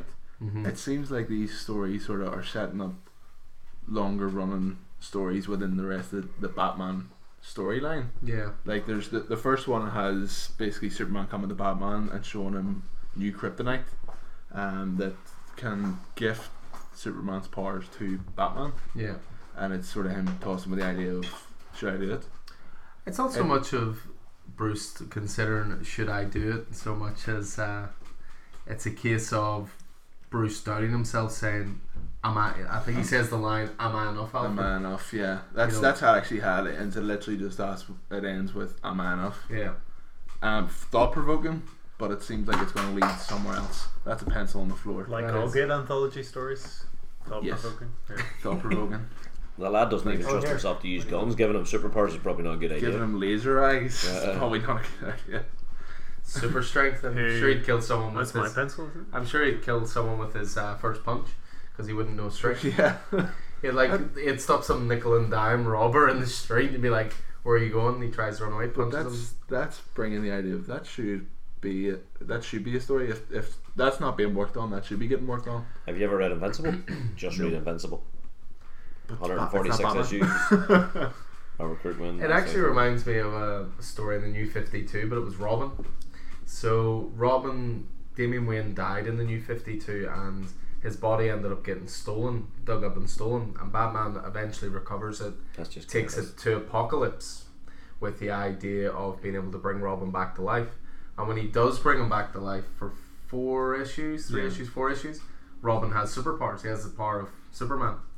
And it's really interesting to sort of look at what would a teenager do with these Yeah. powers. And a lot of it's really fun and a lot of it is based around Alfred's humour of oh I have to clean up after this boy and all this kind of stuff. that that's. That's always something that everybody's always thought of as a kid, anyway. It's like, if Yeah. I had those superpowers, what would I do? Absolutely. I But guess you're even- seeing that in uh, with Jonathan Kent Yeah, and, uh, and Superman. Well, not not at the moment. He's he's, Absent. He's off gallivanting somewhere. gallivanting with his granddaddy. Well he's missing but Lois isn't. Yeah. Uh, That's not even all in the reviews this week, this month. Action comic. But it's still it's still good. It's still Honourable good. mention at the end. Yeah. Um, it? So can I just interrupt? What? Why? What's the? Why is it Batman Secret Files? this is For basically someone- supposed to be the stories that are in continuity but Haven't been told. haven't really been told yet. Okay. Okay. Um, but the the just coming yeah, off. The, the bit we're talking For about the with initi- Tom initiated. King. Well, the bit we're talking about with Tom King, it's it's supposed to be a framing device for the story, Hmm. but we have this theory that this is going to come up later in Tom King's run. Yeah. At some point, a little bit like the Batman Annual Hmm. might come up later in the run. So Okay. Yeah, um, the other stories. The other stories are, are decent enough. There's one that's sort of based on Wayne Tech getting out onto the streets and drug dealers and stuff using them. Um, that's just sort of a standard Batman story. yeah, Um, he's going up the like uh, Fox and being like, "What's going on here? Why is why is these out in the streets?" Things like that. There's there's one of I was saying this to you earlier. There's one of Bruce in the mountains ser- looking for what's taken um, hikers, Mm-hmm. which he seems to think is Mambat, but it never really leads anywhere. No, It just sort of ends. It, it, it ends with Bruce ultimately shooting at the deer, thinking he's about to shoot whatever this is, and he goes, "Okay, that's it," and goes home. And it's it's sort of it just takes Batman into the he's not actually as alone as you think you are. yeah, Whenever whenever Batman sort of explains himself, he's oh I'm, I'm a loner. yeah, But then everybody else sees him and is like, well, you have the biggest family out out of any of the DC characters. yeah. This is This this takes Batman and does make him alone, and he goes, I actually do need Alfred, I need Yeah. Robin, I need Nightwing, I need all these characters. But at least I've got a dead deer. Well, at least I've got dinner. um, another another s- great one was Detective Jim. Detective the Jim. I main know reason you Keith- love this. Not even. If you I know have any Keith doubts loves- about Detective Chimp, you need to read this. I have all the doubts about Detective Jim. Keith, you need to stop. You need to read this one story with Detective Jim and Batman. Still haven't recovered from the end of metal. I But don't even know what he was Fair doing in that book. this um this actually ties in the middle, which I found interesting because they never sort of pointed this out anywhere like all the other tie-ins that are happening in DC at the point. Yeah, Um, this one sort of ties in with Detective Jim showing up at the at halfway through metal, um, and how it's Detective Jim saving uh, the son of who had saved him from the circus. yeah, That story itself is just great banter between Detective Jim and Batman, and ultimately points Batman out to believe that Detective Jim is the best detective. Well, what's the title of the book? The, detec- the title of itself is World's Greatest Detective and Batman, so that's that's that's the Mm-hmm. If that doesn't draw you, in, nothing is going All right. to. Um, but the one that stood out for me is why I picked Sacrifice. This one was called Nature of Fear. This was written by Ram V. Um, Oh, I know, nice. Roddy, you were Yeah. wanting to mention them earlier. Yeah. Um, this story, eh, this spoke to me on another level. A lot of times when I read a book, I'll take it for face value, where it goes. But this one, it's it's all written from a cop's perspective. He's being sort of not interrogated, but sort of having um, it's like a s uh, he's sitting in in a in a s- in a cell basically, and they're talking to him about his experience the night before because he had dealt with Scarecrow and fear toxins and, th- and things. So he's going in there. He explains he sees Batman and he doesn't know what it is, but looking back on it, he knows it's Batman. But at the point, he was terrified of this. But there's a part where Batman sort of helped him out of the asylum, and this part spoke with me because that's it's no secret that I struggle with mental health. I struggle with anxiety and things like this. Batman sort of looks to this cop and explains to him not to see the fear of what it is, not to try and see yourself through the fear, but take it at face value and think to yourself, you're not getting out of this. Mhm. Just try and survive it. And I, s- I took that to a point that this has actually helped me. I read this a few weeks ago, and since I've felt myself being eased with anxiety since reading this because this is stuck in my head. Because Batman sort of explained fear as a tunnel. uh, People see it as a tunnel, whereas Batman doesn't. Batman sees it as he's in it. He's not. He's not going to see tomorrow. He's just going to take it on face value and deal with it there and then. He's not going to try to get to the end of it. He's not going to try to get to the end of the tunnel. And that's how I've seen it from now on, and it's helped me as a person. And Roddy, this is why your book, Tales of Fractured Mind, had helped me as well. I, I had read that, and it spoke to me as well because it is all about mental health and things like that. Yeah. That's why that book stuck out for me Mhm. was because it spoke to me on a level that I needed at that point. Yeah. Cool. It's pretty powerful. Yeah, so it's nice. It, of you to- it, it shows what books, what comics themselves can do as as a genre. Yeah. No, definitely when they speak to you, I mean, when they speak to you in a way that it uh, it almost provides comfort in a way. Yeah. You know, when people look at comics and they look at them sometimes and think these are just funny books and these are just like weird characters and this is about a guy in a bat suit or whatever Mhm. like that. But you know, you get that level of depth out of it and you get that level of you know personal experience from it and. It's nice that it obviously ties in with what you know Roddy's worked on and stuff like that. Because I know that was your sort of intention with Yeah. with fractured fractured mind. fractured yeah. mind was like Just wanted to help people. And so basically, like fractured mind. If anyone's my intention was, if anyone was going through a tough time, that's what the book was there for. Like, because I've I've had my own struggles too. So that's the entire point of it. mhm. So it's a very kind thing of you to say, Kieran. Really appreciate that. So it's a good. That's a nice nice feeling for they're it. currently hugging Um, Um, actually, yeah, I just um, just want to interrupt. Ram V is actually a guy I know. He's a really nice guy. Oh, I met him at Thought Bubble 2016. It's on the WhatsApp group. Super White Writer WhatsApp group. Garth Um, Ennis and- but um, I, I I can't remember when it was. It was 2016 maybe. He had a really amazing Kickstarter called Black Mamba. Hmm. It's uh, like an anthology. That's okay. We There's a like theme- anthologies. Yeah, oh, you two do. You yeah. said We the wrong like side of the table. It's about um, basically a couple of cops in Mumbai, India, and it's about all these maybe supernatural things that goes on. It's about this city, kind of a bit like Gotham. It's a living, breathing city. The city itself city's a is character. a character, Yeah. as they say. And it's about how it affects these uh, like cops and all the other people in it. It's absolutely fantastic. And he did um, did an image series as well called Party, so that's fantastic. But there was one I really It's wanted quite a to dark mention. series parody. so- Yeah, it's um, I've, I've read that it's as well. very good. But um, I really he's done one for Vault Comics, who I'm not super familiar with. But um, it's called These Savage Shores. I'm just gonna pull it up on my phone. Sorry, it's absolutely fantastic book. Um, there's it's drawn by Sumit Kumar and colored by Vittorio Astoni, who's absolutely fantastic. I don't think I've ever seen a more beautiful book. It's um, it's about it's kind of like a vampire story, um, and the vampire is transported to. He's basically exiled from England, and he's transported to India, where like horrors await him, shall we say? And it's a lot of Indian mythology in it, but um, the art the art is absolutely gorgeous. Um, but it's quite a personal story as well, which is what I really like about his writing. It's um, it's like it's really cool because he can do he can do this Batman story, but he can like ground it with um, Yeah. just this specific emotion, and that's what he does in these Savage Shores. Um, I absolutely love it, and I would definitely recommend someone to check it out.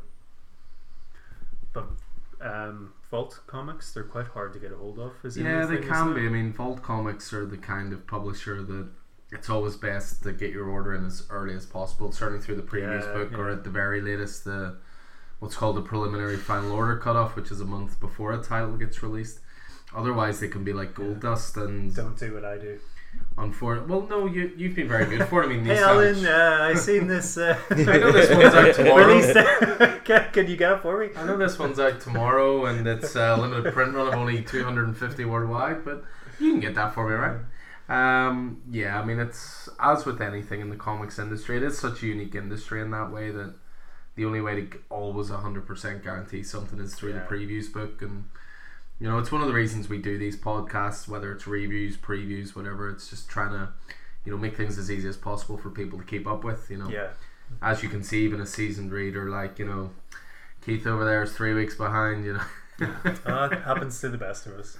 But no, it is in, in a sense, the comics industry is a bit strange, right? Because it's relentless; it never stops, Yeah. and it's if you want to keep up to date with stories, you really do have to integrate them into your daily life. That's the thing, and uh, it's just it's it's an industry like no other. I have to say, and that's part of the joy of it, you know. Hmm. Um, but anyway, yeah, bringing that all back, that was uh, first of all, thank you for sharing, yeah. and Yeah. Mm-hmm. it's good to see the comics do Well, have that was part. It, it's Yeah. just one of those things that it, I read it at, at the right time that Yeah. I, I needed to read something like that, Mm-hmm. and it, it it's just stuck with me. Yeah, and plus, you know, Detective Jim story. And Detective James, because you can't get any. Detective Jim. He's in He Justice Came League at the Dark. right time. He's in Justice League Dark as well. You said Is you wouldn't he? mention I Justice League wasn't Dark. going to mention it, but he's in it.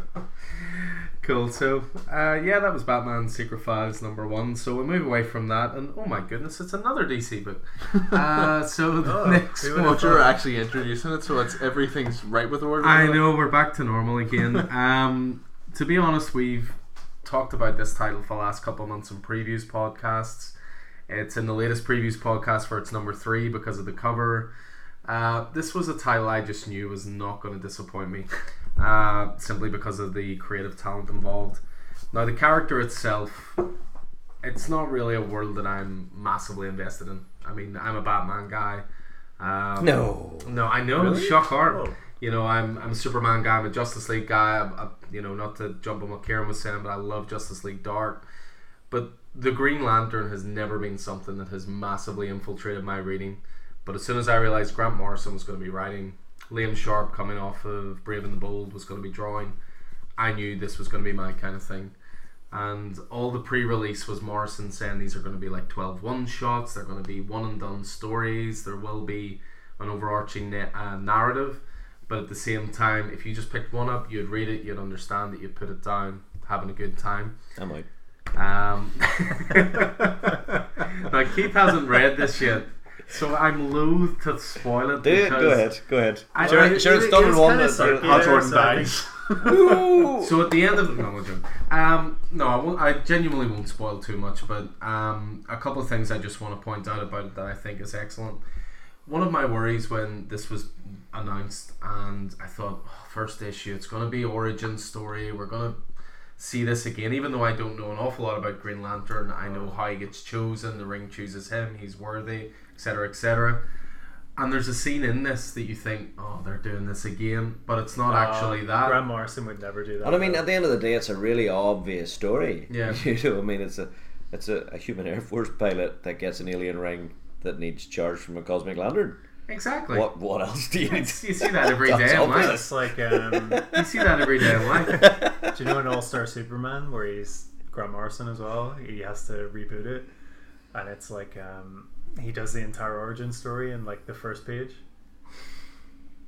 That's So you skill should or- you should have had your faith. That's no, I, I had complete faith, but I just worried that because it was a brand new title, it's the inevitable uh, origin story. But they kind of tell the origin story, but kind of turn it on its head as well Yeah, yeah. at the same time. And you find out that Hal has actually been, in a sense, he's on leave from the Green Lantern Corps.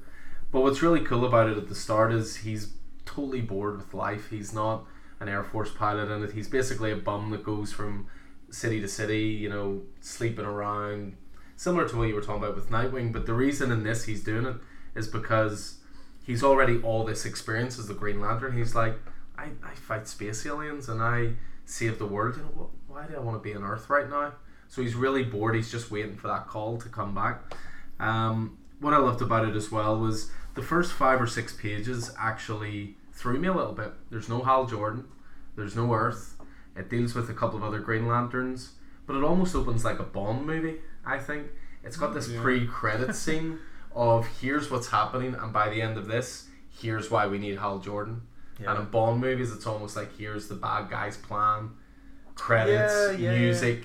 Now we need James Bond. I actually um, to tie it all back. I actually felt that way about Punisher. mm-hmm. because I think it's is it the first issue where they um, Baron Zemo is setting up the is it like an arms deal or something? Mm-hmm. Um, You don't see too much, and then Mandarin gets shot in the head. yeah, yeah, yeah, yeah, He's, he's yeah. It's um, uh, the there's there's an entire nation in the Marvel universe, uh, bag something that is. I cannot tell you what. yeah, it I is, couldn't but tell you what yeah. it's called, but it's effectively ruled by Hydra and it's a Yeah. nation of bad dudes. Mm-hmm. and uh, yeah, and uh, Mandarin is is setting himself up to be like the the the UN diplomat, and Mhm. you know he's going to speak on behalf of this like nation, Nation, and make it legit. And Punisher's just like, no, bang.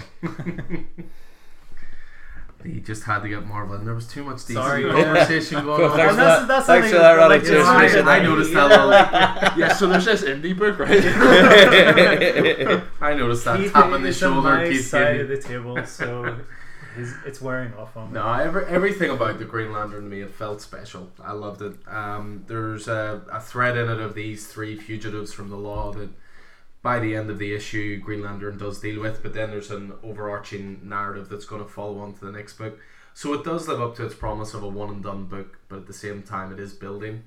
But even there's a really cool thing in it that you don't see in many comics. On the last couple of pages, and it's not massively a spoiler, but it's a double page spread and it says coming up soon in Green Lantern. And then you get like these four different images, and one of them was uh, Green Lantern and Green Arrow together, Mhm. which just pulls back to that whole golden uh, Denny O'Neill, Neil Adams era of the two of them working together because those are two characters to me that should not work in any way Mm-hmm. as partners. This guy's a space cop. This guy shoots a bow and arrow. You know what I mean? Uh, but as soon as I saw that, it just put a big sloppy smile on my face, and I thought, I cannot wait to see where this goes. And as we know, issue three cover Green Lantern versus God. Mm. Yeah. Come on, I, I I mean, cannot wait to see where this goes. I'm really glad to see it out because it means I don't have to see four pages in every DC issue that I buy wasted. with the Listen same to the four negativity pages. in this room right now.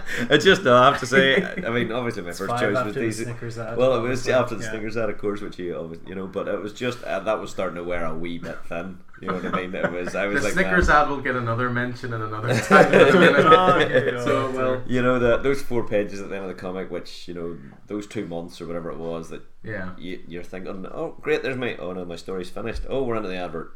That's the advert that I read the last comic and the comic before that. See, I never read the previews. I, I do agree with the frustration of can I not just have four more Yeah. pages of story, please? Yeah. But I never read the previews, especially for this. I mean, I just wanted to wait, and when I got my pull list that week, uh, I put it to the bottom. I was like, this, I want no other distractions. This is the last thing I read. And I, I've talked and talked about the brilliant, the, brilliant nature of the story, but the artwork as well. Yeah, much The good. amount of Liam- single Liam page Sharp, isn't it? spreads, yeah, it's, it's beautiful. There's also a few interesting details in it as well. Kieran and I were chatting about this earlier. We're wondering if there. What, what's good about it is it takes place in current DC canon. They mention the source wall, Mm-hmm. which is uh, obviously to do with metal, how that source wall was broken. Roddy looks so lost right now. Uh, so the source wall was basically um, this protective wall in the at the very edge of the multiverse, and at the end of metal, it was pierced. So all this unspeakable yeah, evil could- keeps all the Lovecraftian stuff out. yeah. So all this unspeakable evil could get in. They mention the source wall and the Green Lantern. Yeah. There's also another full page where it's showing the the library of Oa, isn't Yeah. it? Which And- this I didn't notice. You actually see the symbol that Doctor Manhattan has on his forehead. So again, is this going to tie to Doomsday Clock as well? Is it Yeah. tying to the Watchmen universe? Because they're talking about the Library of Oa being like their Yeah, sacred some- text. they keep mentioning that something's been changed. In That's the it. They don't books. know if they can trust it anymore. Yeah. So again, is Doctor Manhattan And this somehow going to obviously- factor into this? This, or- this also because obviously what was the last issue of Doomsday Clock had Ma- uh, Doctor Manhattan explaining how he ca- he basically Alan erased Scott, Alan yeah. Scott from the universe. So So, there that's again. shaking up Green Lanterns as well. Yeah, it's um. So maybe it's it's a case where Doctor Manhattan feels like the Green Lantern Corps is what could cause him trouble, yeah, and he's sort of putting doubt in their heads or just erasing them Great from theory. the universe. yeah. No, and it's the kind of thing. I mean, Morrison obviously dabbed his toe into the metal universe. He co-wrote uh, the Wild Hunt, which was Keith's favorite part of all of metal. he absolutely adored that, especially the presence of issue. Detective Chimp. I I didn't like it because I, I couldn't make any sense of it. It did take me three reads, but I finally did quasi understand it. I'm Yeah, three I weeks read, behind my um, bullets. I don't have time for three reads. I think. I read um, Well, that- Multiversity Yeah. just before Metal came Uh-huh. out, so it was fresh in my mind. All the multiverse stuff and all that high high concept stuff Yeah. for the multiverse. So it sunk with me, and I was like, okay, I'm following this. Well, just as you say that, Keith, this Green Lantern issue I have read three times because it's fucking incredible, and it's definitely the best first issue of something I've read for a long Yeah. time. Like, I put it above the first issue of Heroes in Crisis. I put it above the first issue of Doomsday Clock. Um, the only one I would say comes close to this this year for me, anyway, personally, was White Knight issue one. Oh, Um, it's uh, I really felt truly special to me. I'm uh, I'm seeing this as the, the gateway issue Yeah, for Green Lantern because I ha- I did come out of this feeling like I kind of want want to know a bit more. I want to know what's going on here. Yeah, and you find out about those iconic runs Jeff Johns did and, and so on and so forth. So, yeah, I can't recommend this highly enough. I mean, even just the fact on the cover, it's the Green Lantern, but at the bottom, it's Intergalactic Lawman. There's loads of I noticed this when I first grabbed the issue. There's loads of taglines here. Yeah. There's Power My Power. Earthman Hal Jordan brings justice to stars. Intergalactic. It almost reads like an old school retro Type. newspaper. That's, that's, Yeah, that's why I love yeah, Liam yeah. Sharp's art, art because It's, it it's looks a real like throwback, isn't it? it looks Yeah. like classic art. Yeah. Because sometimes whenever you look sort of at new books, like you look at Heroes and Crisis, which I'm lifting, and you can't see this, it sort of looks like they've, It they've looks dra- modern. drawn the outline and they've just clicked paint bucket, color done. This one it looks like someone sat and Painstakingly actually done it. paint and painted it uh, over over the space of a day, over two days. It looks like someone's actually put the work in to Yeah. do the art. Whereas your books sort of look like oh, I've done a line, drop the color in, there you go. Yeah, I mean that even goes down to this double page spread where you're first introduced to Hal, and Yeah. it's just a big close up of the side of his face because he's lying down, but it's meticulous and detailed and yeah, I've, I've probably talked enough about this at this point. You know, we are you know hitting half twelve at night, and I could probably talk about this to four in the morning, but I'm not going to do that. Challenge accepted. Challenge. So Green Lantern. Let's go. So page one. Let's just do a read through. Come on. Keith hasn't read it yet. We'll read Keith's it through. rubbing his head right now, like, oh my god, it's been such a long week, guys. And I've got a Honestly. Marvel title to talk about. so anyway, I'll bring that to a close. Hopefully, my excitement has been palpable enough on this one. Um, and anyone who's picked it up from the store, I haven't had it. anyone react badly to it. They've all loved it. Here's a question. Not to keep on about it, but have you seen Green Lantern's popularity increase? Absolutely. To give you an example, so um, Hal Jordan and the Green Lantern Corps for Rebirth ended six weeks ago. I had one person with it on the pull list. This issue, 32 people with it on the pull list. I think that's Grant the pull Morrison. of Grant Morrison. Yeah. Yeah. Simple as that. But also, I like to think of it in a way. I mean, there are a lot of our regulars that, you know, they do listen to the podcast and they have spoken to me about it. And I think the the fact that we said this was a gateway and this was a even if you've never read Green Lantern before, this could be a starting point. All the press about it being one one shot issues almost and stuff like that, I think's drawn a lot of people in. So uh, yeah, Green Lantern's very quickly. I think it's our fourth highest pull for DC already after one issue, which is incredible. Yeah. And that's after Doomsday Clock. Doomsday Clock, Heroes in Crisis, and Batman Damned. It's actually a higher pull than Batman. Really? Yeah, but I think with Batman, surprising. Batman's at fifty-eight now, Yeah. so maybe Well, some people yeah, sli- yeah. feel slightly like, oh, maybe catch up on it in trades, but it's jumped very quickly to uh, very highly on our pull list. So I'm I'm just glad it justified the hype. So. So anyway, yeah, that's Cool. uh, me finally finished on uh, Green Lantern number one. So we're gonna move on to a more. Oh no, we're not. We're gonna move on to another DC book. Sorry, I can't help myself. Um, so it's going to be uh, Roddy introducing this one. Yeah, I feel really bad because I, I had all these grand intentions of coming on with like lots of indie books and lots of lots of image titles and uh, I thought I wanted to talk about Skyward and like a few more, but I thought Heroes in Crisis was a good point because I thought we would all have read it by this point, but Keith. you know, obviously- Just, Sorry, he just Keith. jumps Sorry, into the Keith. flow even on the first episode. This is great. Cool. Two weeks in Spain. I'm all not good. being invited back. You'll be sitting on Anyway, the side yeah, of the table with so- us next time. obviously DC. Obviously, Heroes in Crisis, Tom King. Who? We've talked about Who? Tom King a lot. I feel on Hmm. this. Do you feel Tom King is pretty much tied to the main DC titles at this point, right? Very much so. He's tied to tied to your Batman, your Mister Miracle as well. Mr. Miracle just last issue Heroes came in out this week. Crisis, and I think there's another one, is there? Um, I don't believe so at the moment. No. Um, I mean, Heroes in Crisis. It seems to be that he's always writing two titles. Yeah. So Heroes in Crisis has come along at a time where Mr. Miracle's finishing. So it's almost like one's replacing the next. Uh-huh. Yeah. And well, just a bit of backstory to me. I'm not the biggest DC or Marvel kind of guy.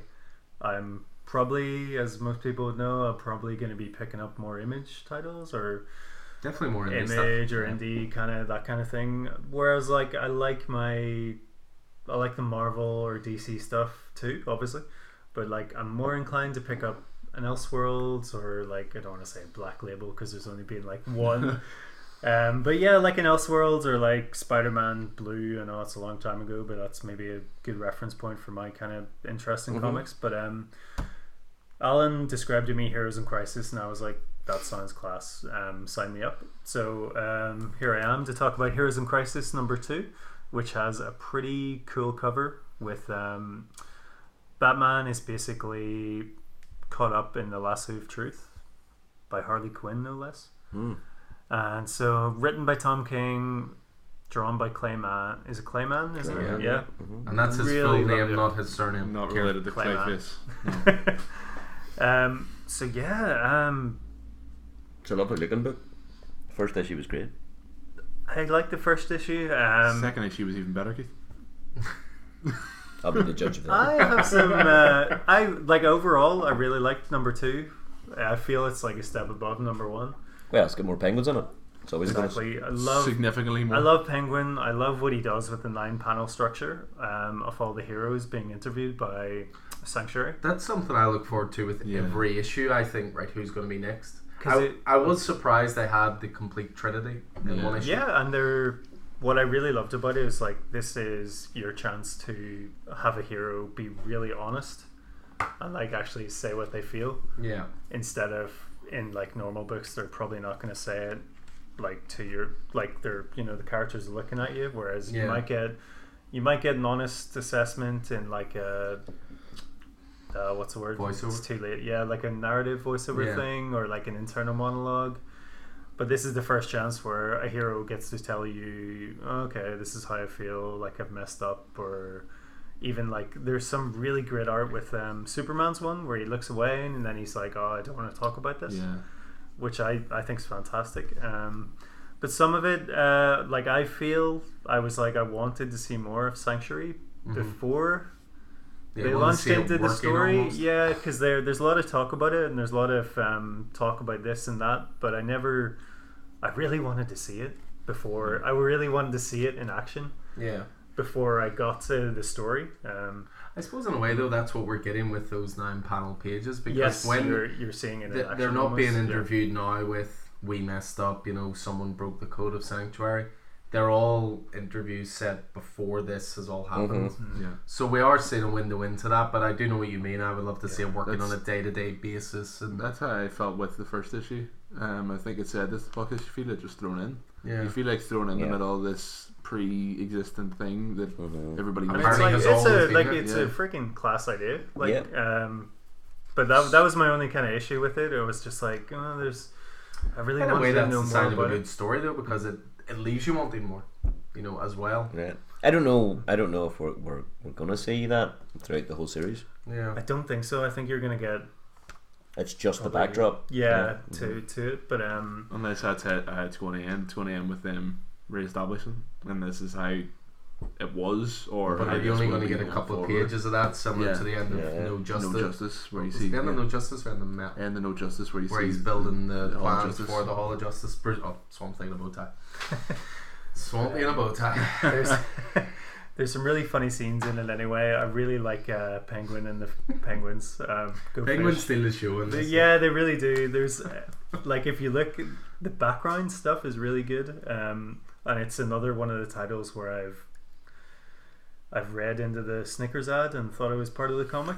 So Oh, uh, wait till you re- yeah. wait till the Flash comes. There out was soon. there Yeah. was another page that I thought It was just- the Snickers. yeah, ad. it just he bypassed the page straight away Like, 'cause he's like, like. you feel like you're over, it and then it, it Yeah. keeps happening, and you're just like, oh man, I feel like. But even just complete looking at idiot. that page that you're looking at now, I mean, again, obviously, audio medium, not visual, but to describe this, I mean, anyone who's read it will know this page. It's a splash page where Harley's playing Go Fish with a penguin. and it's just it's just funny as hell. But it's also I've just noticed the layout for the faces of the penguin at the top. It's almost like a deck of cards. yeah, I Oh, just noticed. yeah, yeah, that I actually there. hadn't yeah, noticed yeah, that yeah, until yeah. right now, but um, yeah, it's just a, it's a really great splash page. So it is. Um, He does the um, he does really great facial expressions as well. There's Yeah. the um, those nine panel ones are really emotive as well. What I love about the nine panel format with showing the Trinity in one issue, though, is it never betrays what those characters are about. Wonder Woman talks the most out of all of them because she, obviously she's very maternal. Um, Clark speaks really awkwardly and changes the subject almost from panel to panel. Yeah, Bruce hardly says anything, Yeah, but he conveys so much with not saying an awful lot. You know, like you'll notice with Wonder Woman, there's just word bubble after word bubble after word bubble. She's talking, talking, talking. But then you see the one with Bruce, and um, there's maybe six yeah. what lines of is it? It's dialogue. just something about the Robins, and then that's it. yeah, he's like, I yeah, like Oh, look yeah, at this. I there he mean, is. you've got It's what all it's all in his face. three isn't lines it? of dialogue, four lines of dialogue. I just love how Tom, g- like every character feels different in this, and there are sometimes I'm reading Justice League or you know team books where sometimes voices overlap a little bit. They don't always come across as individual, Yeah, and that's what I love about this. Like Booster's voice is very distinct in this. Bendis can be a wee bit of a uh, victim of that. Yeah, Um, you know, he's his characters often, or he's often accused of making his characters just talking heads. yeah, You know what I mean? To to, to try and convey a narrative rather than separating the characters, you know, and characterizing the Mhm. characters. Uh, Mm-hmm. Yeah. Yeah. I mean, this is maybe even the first example of Tom Keane doing this because obviously Yeah. he writes Batman, that's primarily Batman's voice. Mr. Miracle, one character. You know, Harley's voice in this, I love how he writes Mm. Harley. Harley is not just intelligent, but a strategist and very skilled. Like, there's even a line in it where I can't remember if it's Superman or Wonder Woman says, She's as good as you, Batman. Yeah, and he's just about to it's go, Wonder she's Woman. not as good as and then someone interrupts him but you know she's well trained and I, I just love how he writes every character in this Yeah, and they're all very different um, like and he writes the Flash brilliantly as well there's a part in it where the Flash in the space of two lines of dialogue like he achieves so much because they're like well he's the fastest man alive of course just he just is. after the Snickers advert that wasn't a Snickers advert. it's literally like it goes one page where it's a nine panel spread for Wonder Woman, flips over, and it's the Flash running around. So it seems like a Snickers advert. So I was like, "Yep, there we go. There's another one." Skips, and then I, I went and I got the next I page. can see why, Yeah. yes. it's just like it's Wonder Woman talking to the screen then flashlight and I was like, Yep, there's another Snicker advert flicked over and it's like still flashing. It's like, Oh I just got the page, okay. This Because- will, this because will always that's be bit my me. biggest bugbear with DC and Marvel. Like I read, um, I think it was Gideon Falls the other night. Not one advert broke up Yeah. the story, and it was a sustained atmosphere the whole way through the book. Yeah, absolutely fantastic comic as well. And but but the thing is, with an image book, it's not like I'll get to the end of the story and they go, "Oh, I'm done." I will look through the ads, you know, because the book's open. You look through them anyway. So I don't understand why DC and Marvel feel the need to break up the story with advert, two pages advert, three pages advert. Maybe it's Uh, making them so much money. But it's not. It's it's an annoyance. Yes, it's just Like a there's there's dumb no one thing, who's isn't it? reading like getting really into a story and then goes, "Oh, brilliant Batman 58." No, It's- no, no, no. It's, it's not making the money from you. It's making the money from the people who are paying to put the adverts in the But comics. they're all DC adverts. Except Snickers. And Lego. Legos in the back. Fuck Snickers. No, it's it's like But if you look through DC, that, but to if be you look fair. through that, it's like there's an advert for Batman 58. There's an advert for Aquaman. Aquaman. Yeah. There's an advert for Wonder Woman Yeah, it's- 56. it, it new doesn't creative make team. sense. Mm. It's it's not like they're breaking up their story because like Coca Cola give them X amount of money. Th- This, to is, be fair, there are a uh, couple- there- there might- Munchkin collectible card game. Okay, there Oh, might be everybody one or wants that. two, but, but this is this is my problem with it. with even the DC adverts. Okay, you're you're trying to show what else you have on on offer. by the way, who's this guy? what else you have on offer, but with the DC books, if you're going to be reading the title, you're going to know already you're going to be reading that title. You don't need one page of an advert to tell you, do you want to read this? Do you Yeah. like this picture of the penguin? So, do you want to read this next Yeah. issue of Batman? You're already going to be reading Batman. No, this is true. You're already going to be reading Wonder Woman. Drowned Earth, okay, you give it a double page spread because not a lot of people know about But at least a Drowned double Earth. page spread is fine because it's not breaking Yeah. up the story. But like you with that flat, I was about to say that flash advert. it's part of the story. It See, it confuses was a me. flash advert before Green Arrow, that's the problem. Yeah, but don't let don't let all of that negativity No, it- negate it's- what Tom King a does good so book. far. Solid Yeah. book. First two books so Um, far have been pretty I'm excellent. like, I really like that last page. Uh, Please skip to the last page. that uh, well no I, I sort of had a wee flick through it earlier uh, and it's also it's quite telling that it's him in the suit. yeah it is yeah Not mm, sorry, Him in in- a, him in the a suit. suit, Him in not Clark's the suit, Superman not suit. Superman yeah. suit. yeah I just I love that I think it's the first time that it, that this issue has been uh, approached so overtly um, and it, it's a nine page panel of Superman in his Clark Kent identity um, and I always love that juxtaposition of Superman and Batman Yeah. uh, that you know Clark was raised a farm boy. You know, he Yeah. was found at the side of the road. He was raised a farm boy, and it wasn't until he was a little bit older that his powers developed, and he suddenly realized actually, I'm something else. I'm an alien. Yeah. Um, you know, and I've got these powers, and now I want to be Superman. And then, you know, I can't remember what was the was it what was the the Superman book that it showed Clark sort of grown up and it intimated that he had taken like acting lessons in order to although he was Secret Origin, ra- was it? what's that Secret Origins. Uh, Secret Origins, can I- Jeff Johns. yeah no maybe it was but it was a, it was a, I certainly read it in trade um, so he's he was born and raised he, was, well, he wasn't born he was raised Clark Kent so Mm-hmm. Clark Kent is the real is the real person and he perfected the Superman identity based on the powers you Yeah. know what I mean and then he moved his Clark Kent identity a little Mm-hmm. further away from what he was because Clark had to be clumsy and Superman had to be you know But he acknowledges this in this that there's nearly a kind of a, a split personality, or split identity. you really know? am I? Yeah. Yeah. That's what his issue is, you Well, know. it's even interesting, and again, it's just something I've thought about as we talk about it. Batman's interviewing his bat suit. Wonder Woman's interviewing her Wonder Woman suit.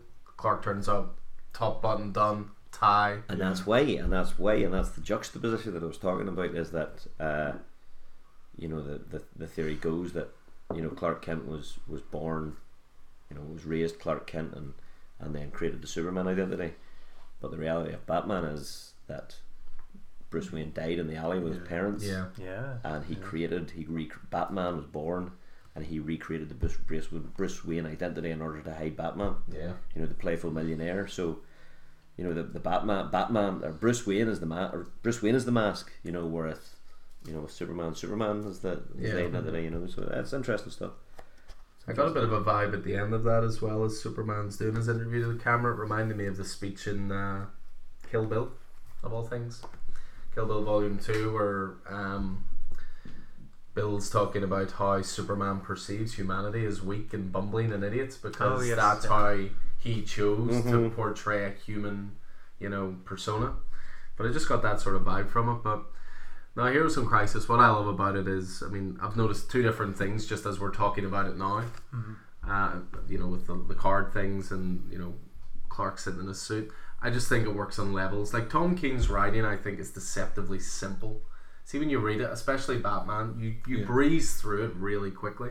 But then you start to peel back the layers, and I think it massively rewards rereading. I know when you're three weeks behind the pull list, you don't want to be rereading a book, but but even then, just chatting about it just obviously brings those details out. But yeah, I'm a big fan of Heroes in Crisis so far. I was not sad to see it jump from a seven issue miniseries to nine. I have to say. So uh, keep that book going as long as you want, as far as I'm concerned. um, it's interesting there's something I, I sort of often decry the loss of uh, thought bubbles Mm-hmm. so you know 20 years ago you used to get thought bubbles Mm-hmm. in comics so you would you would a hero would say something I or a need character to would stop say this guy, something but I need to get home. yeah yeah yeah Spider-Man. so you see it sometimes in narrative so much but it's not the same thing Yeah. But you, yeah. they would speak, but then they would have a thought. So Yeah. you're, but if thought bubbles were still a thing, I don't know if you could do Heroes in Crisis. I don't know if Heroes in Crisis would work because it depends Mm-hmm. so much on.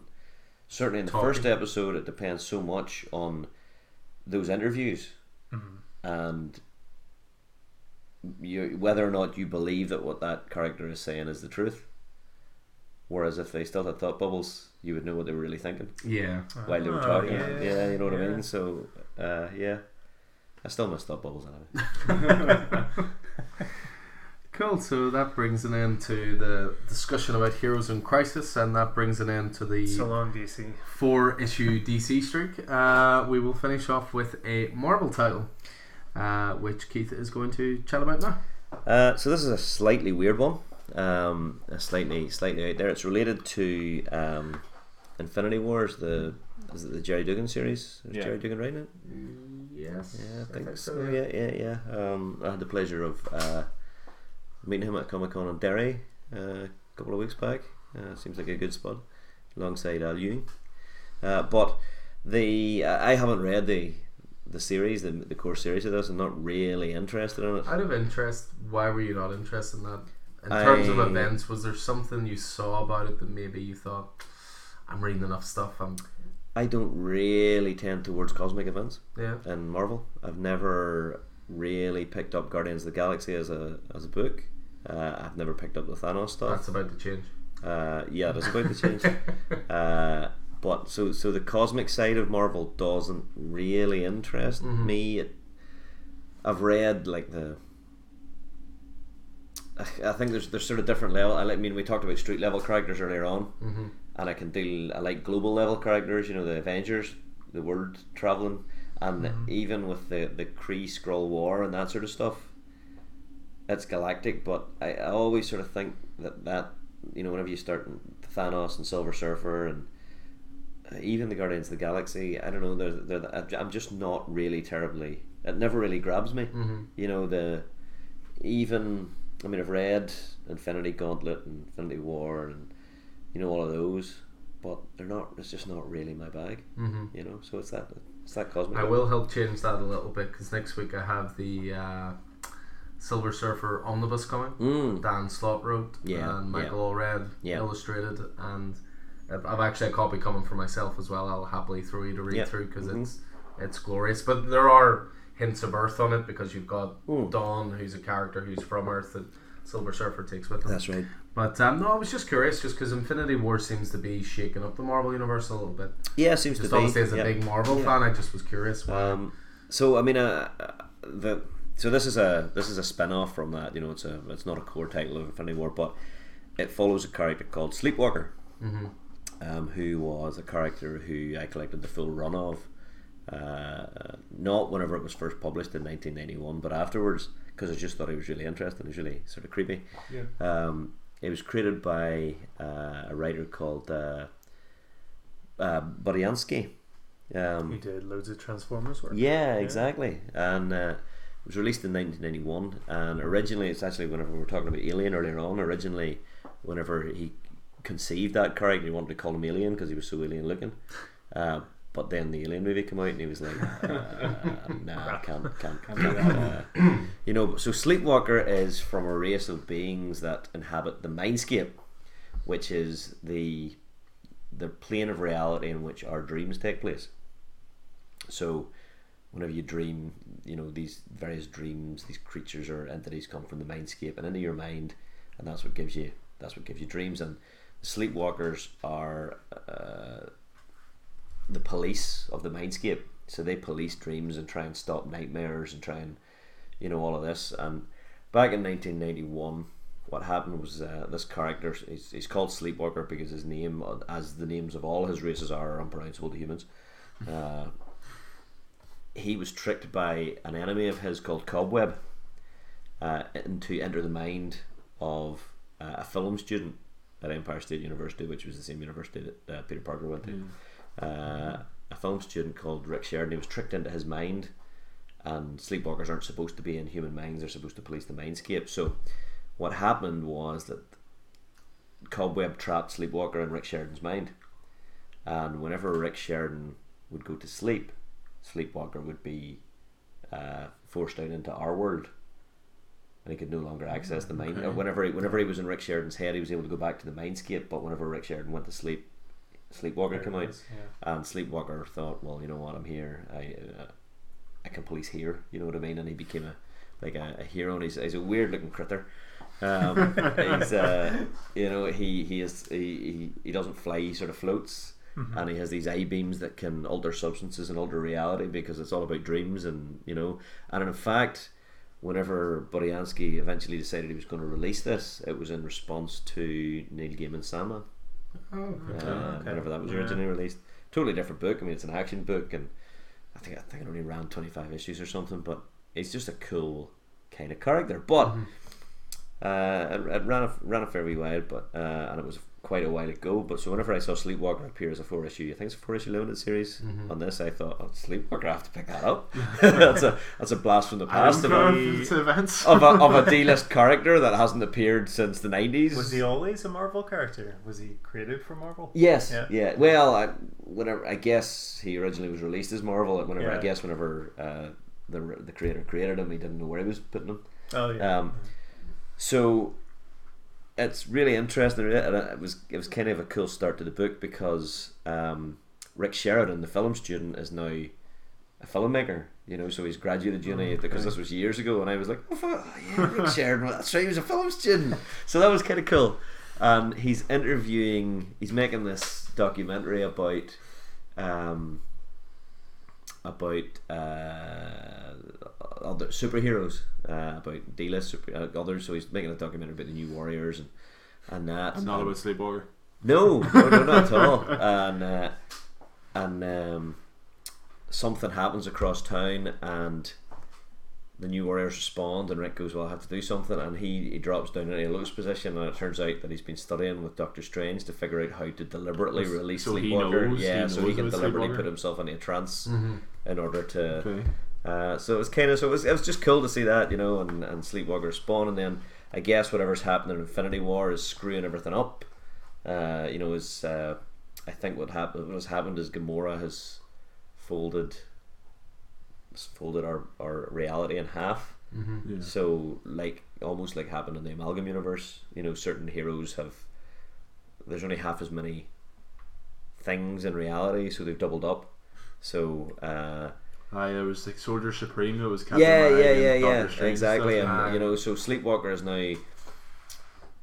He's now trapped. He ends up trapped in uh, the reality gem or space gem or one of them gems, you know, uh, stones. Sorry, stones, the Infinity Stones.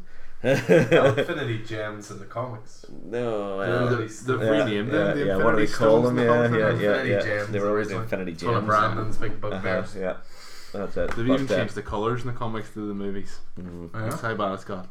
But I mean, the story aside, I was just glad to sle- see Yeah. Sleepwalker again. You know, it was uh, it was kind of kind of just nice to see that that wee blast that wee blast from the past. So that, And is it the kind of story that you can, if you are just, you know, putting Infinity Wars to the side, you Yeah. can just read it and enjoy yeah, it on its own merits? absolutely. Yep, it's uh, yeah. It, I I have not touched um, Infinity Wars at all or Infinity War or whatever Mm-hmm. they're calling it. Don't even know what it's called. uh, uh, but I'm really enjoying Sleepwalker. Yeah. It's just a real good, you know, Like, It's only one issue so far, isn't it? It's well, it's one issue that I've read, and another issue that I've got. Um, so yeah, so I'm, I'm enjoying it. I'm enjoying. it. So I would highly recommend picking up Sleepwalker if you want to wee bit, and it, it links back to like Darkhawk, and you know it was out at about the same time, and you know there's a lot of those characters that are actually going to be appearing in the new Guardians of the Galaxy series, Yeah. like Donny Cates, you know. So, so yeah, it's nice. Who's um, who's the creative team on it? The new one. Uh, the creative Sorry to put you on the Team, spot. you're putting me on the spot here. Uh, uh, it's written by written by Chad Bowers, um, who has a background in. Comics. Movie? Yeah, I don't know. I don't Writing. have, yeah, I don't have a clue. You're definitely a guy who does stuff uh, and things. Uh, oh, so he's Rick in The Walking Dead, right? I don't- that's too soon. Um, Oh, well, you know, Kieran's ahead of us. I haven't watched the latest episode. I'd read the comics. Oh yeah, okay, fair enough. I read the comics as well, but Yeah, just- I just haven't watched that latest episode. And you're a, you're an issue behind in the comics. I am. You are. It's, it's a strange world we're living. I can tell you. Ah, there you go. Chad Bowers has been involved with uh, X Men '92 and Youngblood and Ash versus the Army of That was Darkness. a good run. Oh, I nice. enjoyed that, yeah. Uh, Oh, Witchblade, Witchblade. the other Hmm, That's bits and bobs. The recent uh, the recent update for Witchblade. hmm So, Seven or eight in. so yeah, it's uh, yeah, definitely. I'm enjoying. I'm enjoying a wee bit of Sleepwalker. Wee It's blast nice when you from get the those wee random characters Yeah, that maybe yeah. get a chance to shine again. There's, you know, of course I bring it round to DC, but there's a series I'm looking forward to, Martian Manhunter, which is Yeah. going to be a Ooh. 12 issue limited. Mr. Miracle, another example of a great series that a character that no one really cared about for years, and then someone's come along to elevate it. Now, Mr. Miracle was Tom Keane, I believe. Martian Manhunter is Steve Orlando, I think Yes. uh, you know, you, for example, you're a big fan, Kieran, of you know those characters on the fringes, your Swamp Yeah. Things. Constantine just doesn't seem to get a good run anymore outside. Of, ever since the Vertigo glory days, Ever since Vertigo went tits up and merged with the new 52, he's had one good run since, yeah. and that was with Well, Tinian the Constantine Fourth. the, Hell, the Hellblazer are supposed to be good. Yes, that's Tinian I've the never Fourth. read. That's who is now is writing Justly Dark. okay. So he he basically held it until Rebirth, Yeah, and then whenever that all went to the side, it's got cancelled. First time in 30 years, Hellblazer hasn't had a and ongoing. you know which was a good series actually. You might appreciate this was when Hard the Duck got brought back and Chip Zdarsky was writing. Mm. Yeah. It was yeah. really really fun. Uh, Any other characters anyone can think of that you know maybe just total as you say D-list characters almost. that mm. you know, if you could bring back and just throw in, I know you'll obviously say a Detective Chimp series. no, I'm, I'm, I'm not on that movie. I'm on that movie grind. Yeah. Detective Chimp Oh, needs a he's- movie instead of Detective Pikachu. He's uh, he's not. I wouldn't say D list, but I'd love to see the Spectre back. Yes, For that's DC. that's, that's Mm. one for me, Spectre. I We're could gonna go. see more of them. definitely get on board with that as well. Um, Doctor Fate, do you agree? Oh, he's he's Dr. coming Fate, back a wee yeah, bit, but yeah. he's Yeah. been sort of more of a I would side say character. Hawkman too, but I think he's, He's also Hawkman's got a massively series. back, isn't he? yeah, Yeah. Hawkman's got a current series, Robert Vendetti writing, Ah. six issues in at the moment. Um, but yeah, it's just nice to see those characters break out rather than it just always being Batman, Spider Man. yeah, yeah. No, It's, it's uh, Eric it's Serra. nice to get uh, Silver something a bit Surfer would different. be one for me because Yeah. again I mentioned it a little Mm. earlier, but that Silver Surfer on Dan Slott wrote along with Wade and Sammy's Daredevil, is probably my favorite Marvel run in the last ten years. Like Mm. it's phenomenally good. Um, and it's the kind of series that you like to see people jumping on board instead of just always going for the Yeah, tried and tested, yeah. if you will. No, it's, it's it's nice. It's nice when these things these things appear when you see them in, in previews and you're like, oh, Yeah. maybe, maybe bag that, maybe bag that. Well, I mean, I suppose we could throw the Green Lantern into that. Yeah. And certainly in terms of movie franchises, it's definitely D list. Mhm. Um, Set until that Jeff stuff Johns finally writes Green Lantern Corps, if he ever does. I'm usually glad to see uh, the Shadow appear. Shadow, Shadow's a yeah. great character, or the Phantom. You put, Oh, the Uh-huh. sh- I love the Phantom. Yeah. Yeah. you put the shadow on my mind about two weeks ago. I had to sit and watch the movie. Oh, Yeah. In Mm. fact, you were a picture was taken of you, uh, all sort of cooked up and Yeah. something. like that. Yeah. Uh, yeah. No, I think I'll, I'll maybe give uh, give the Shadow. A All wee- I could think watching the shadow though, the movie was why wasn't Alec Baldwin cast as Batman instead of Michael Keaton? Is there not a reason? There was there was something. Was there, he, because was doing something considered. else? But he would have. Jeez, he was a Yeah. perfect. Or Bruce was it Wayne another died. case where Batman was happening and the Shadow was happening? He picked the no, Shadow, Shadow. as Batman? I think was 92, 93. Uh, Obviously, okay. Batman 89. Something there was something there. I mean, it's possible that for that very reason he went. You know what? I don't know. Um, he, he didn't want to do it too, or Yeah. mhm. I'm just curious because he just Yeah. had the perfect. He was basically Bruce Wayne at that Yeah. point. Like, yeah. really could have pulled off. Shadow's a really underrated movie as well. Uh huh. Very, very good. What do you call him? Cranston. Lamont, Cranston Lamont. Yeah. or Uh-huh. is it Lamont Cranston? Yeah. One of them. Definitely. On his passport, it says one of the other. it might be surname first. We're not Um, too sure. Anything else jumped out at you the last couple of months? Uh, last few months, I know Karen was saying Lucifer was a, a Yeah, um, good Lucifer I Kickstarter. read Sam the first issue two days ago. Um, it's it's continuing on with this new Sandman universe. hmm I'm enjoying the dreaming. I haven't. This is this is the first I've read of anything except the one shot, Mm. and I've I've thoroughly enjoyed it. Um, it does seem like it is setting up Yeah. something decent going on with Vertigo. Batman continues to be its usual great self. Action Comics. Action Still Comics, yeah, unbelievable. you did say we'd surprise you and talk a bit more about it, but I think Bendis is nailing Superman. Mm, I think so in general. too. Um, loving Oblivion song, Living Yeah, Song. I just read the first uh, volume. first trade, first It's six issues. Absolutely fantastic. My Um, favorite issue of that recently, it was actually Seven, and it's not.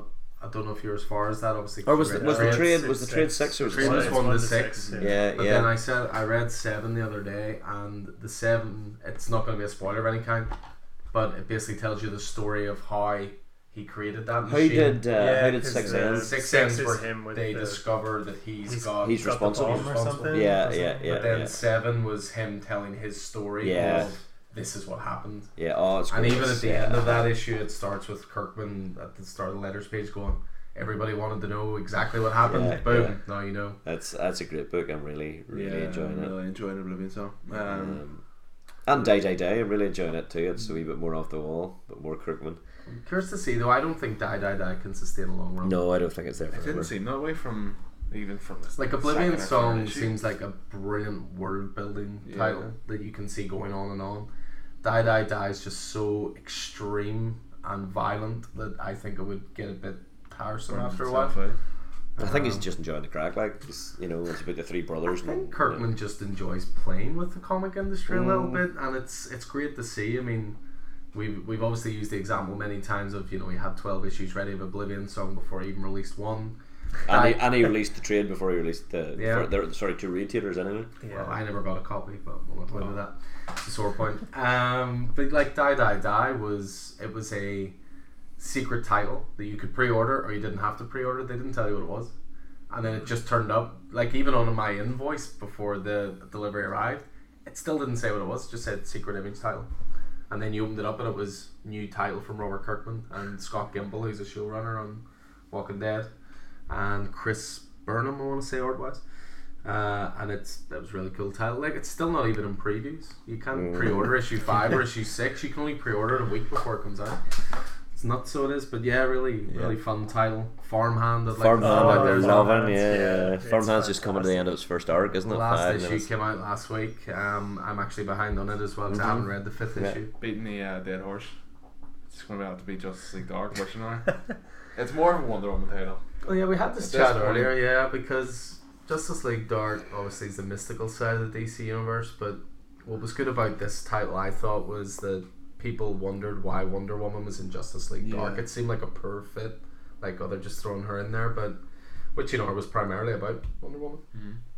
And also uh, throw out Drowned Earth. Start to Drowned Earth's been wonderful. Mm, it's uh, I've read the uh, there's a couple of tie-ins. There was a Titans tie-in, and there was uh, Titans, Aquaman, and uh, Justice League. Justice League, and then you've the one shot for Yeah. Drowned Earth. That's been very, very good so far.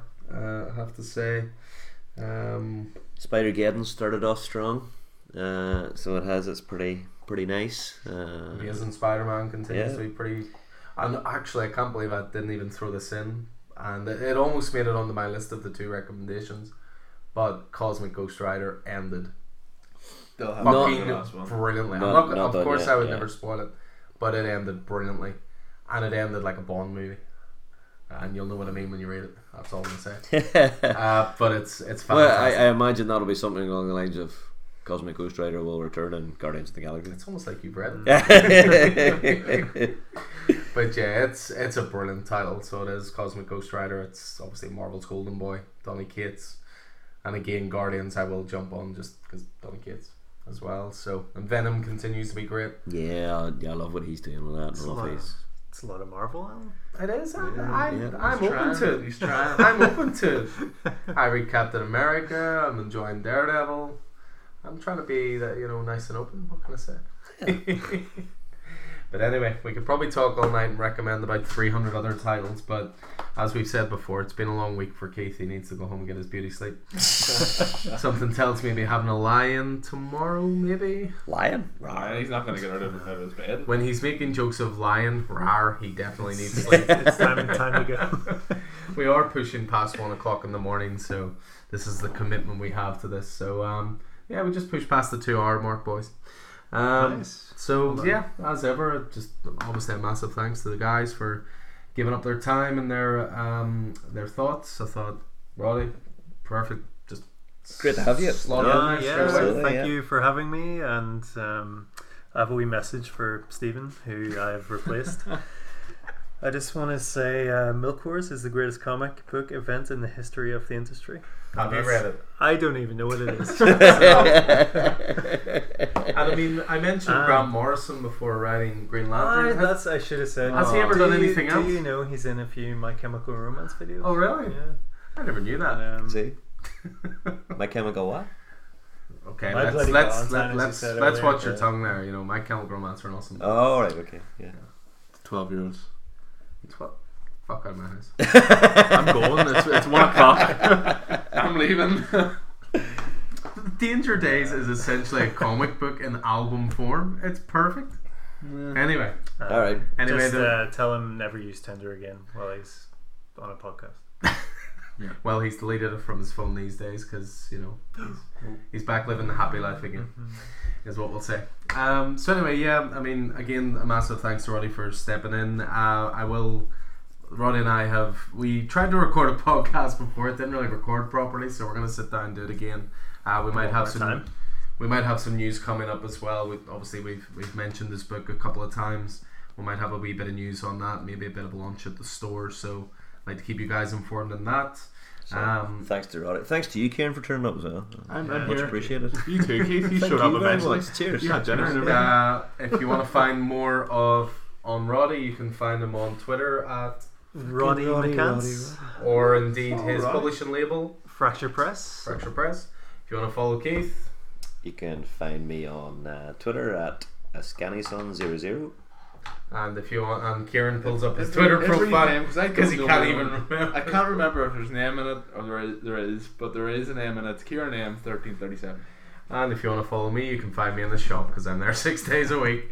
Um, And you're on Twitter at Coffee and Heroes. Right? at Coffee Heroes. Heroes one. Coffee Heroes one. Yeah, I mean we use Facebook more to be honest, uh, but uh, there's always stuff going on there. Um, yeah, we'll have another previews podcast coming up soon as well. But um, And I'd be caught up this time two weeks. and he'll be caught up. I, I I have this vision of Keith waking up tomorrow, putting on the Rocky soundtrack, and just sitting reading comics all day. Oh well, I know I've got, I get things to do this weekend too. Uh, my uh, my brother and his uh, his wife are expecting the, the first of the third generation of our family. So which of course is going to be called Bruce Wayne Um, no. Sleepwalker. right, we're gonna stick a pin in it there.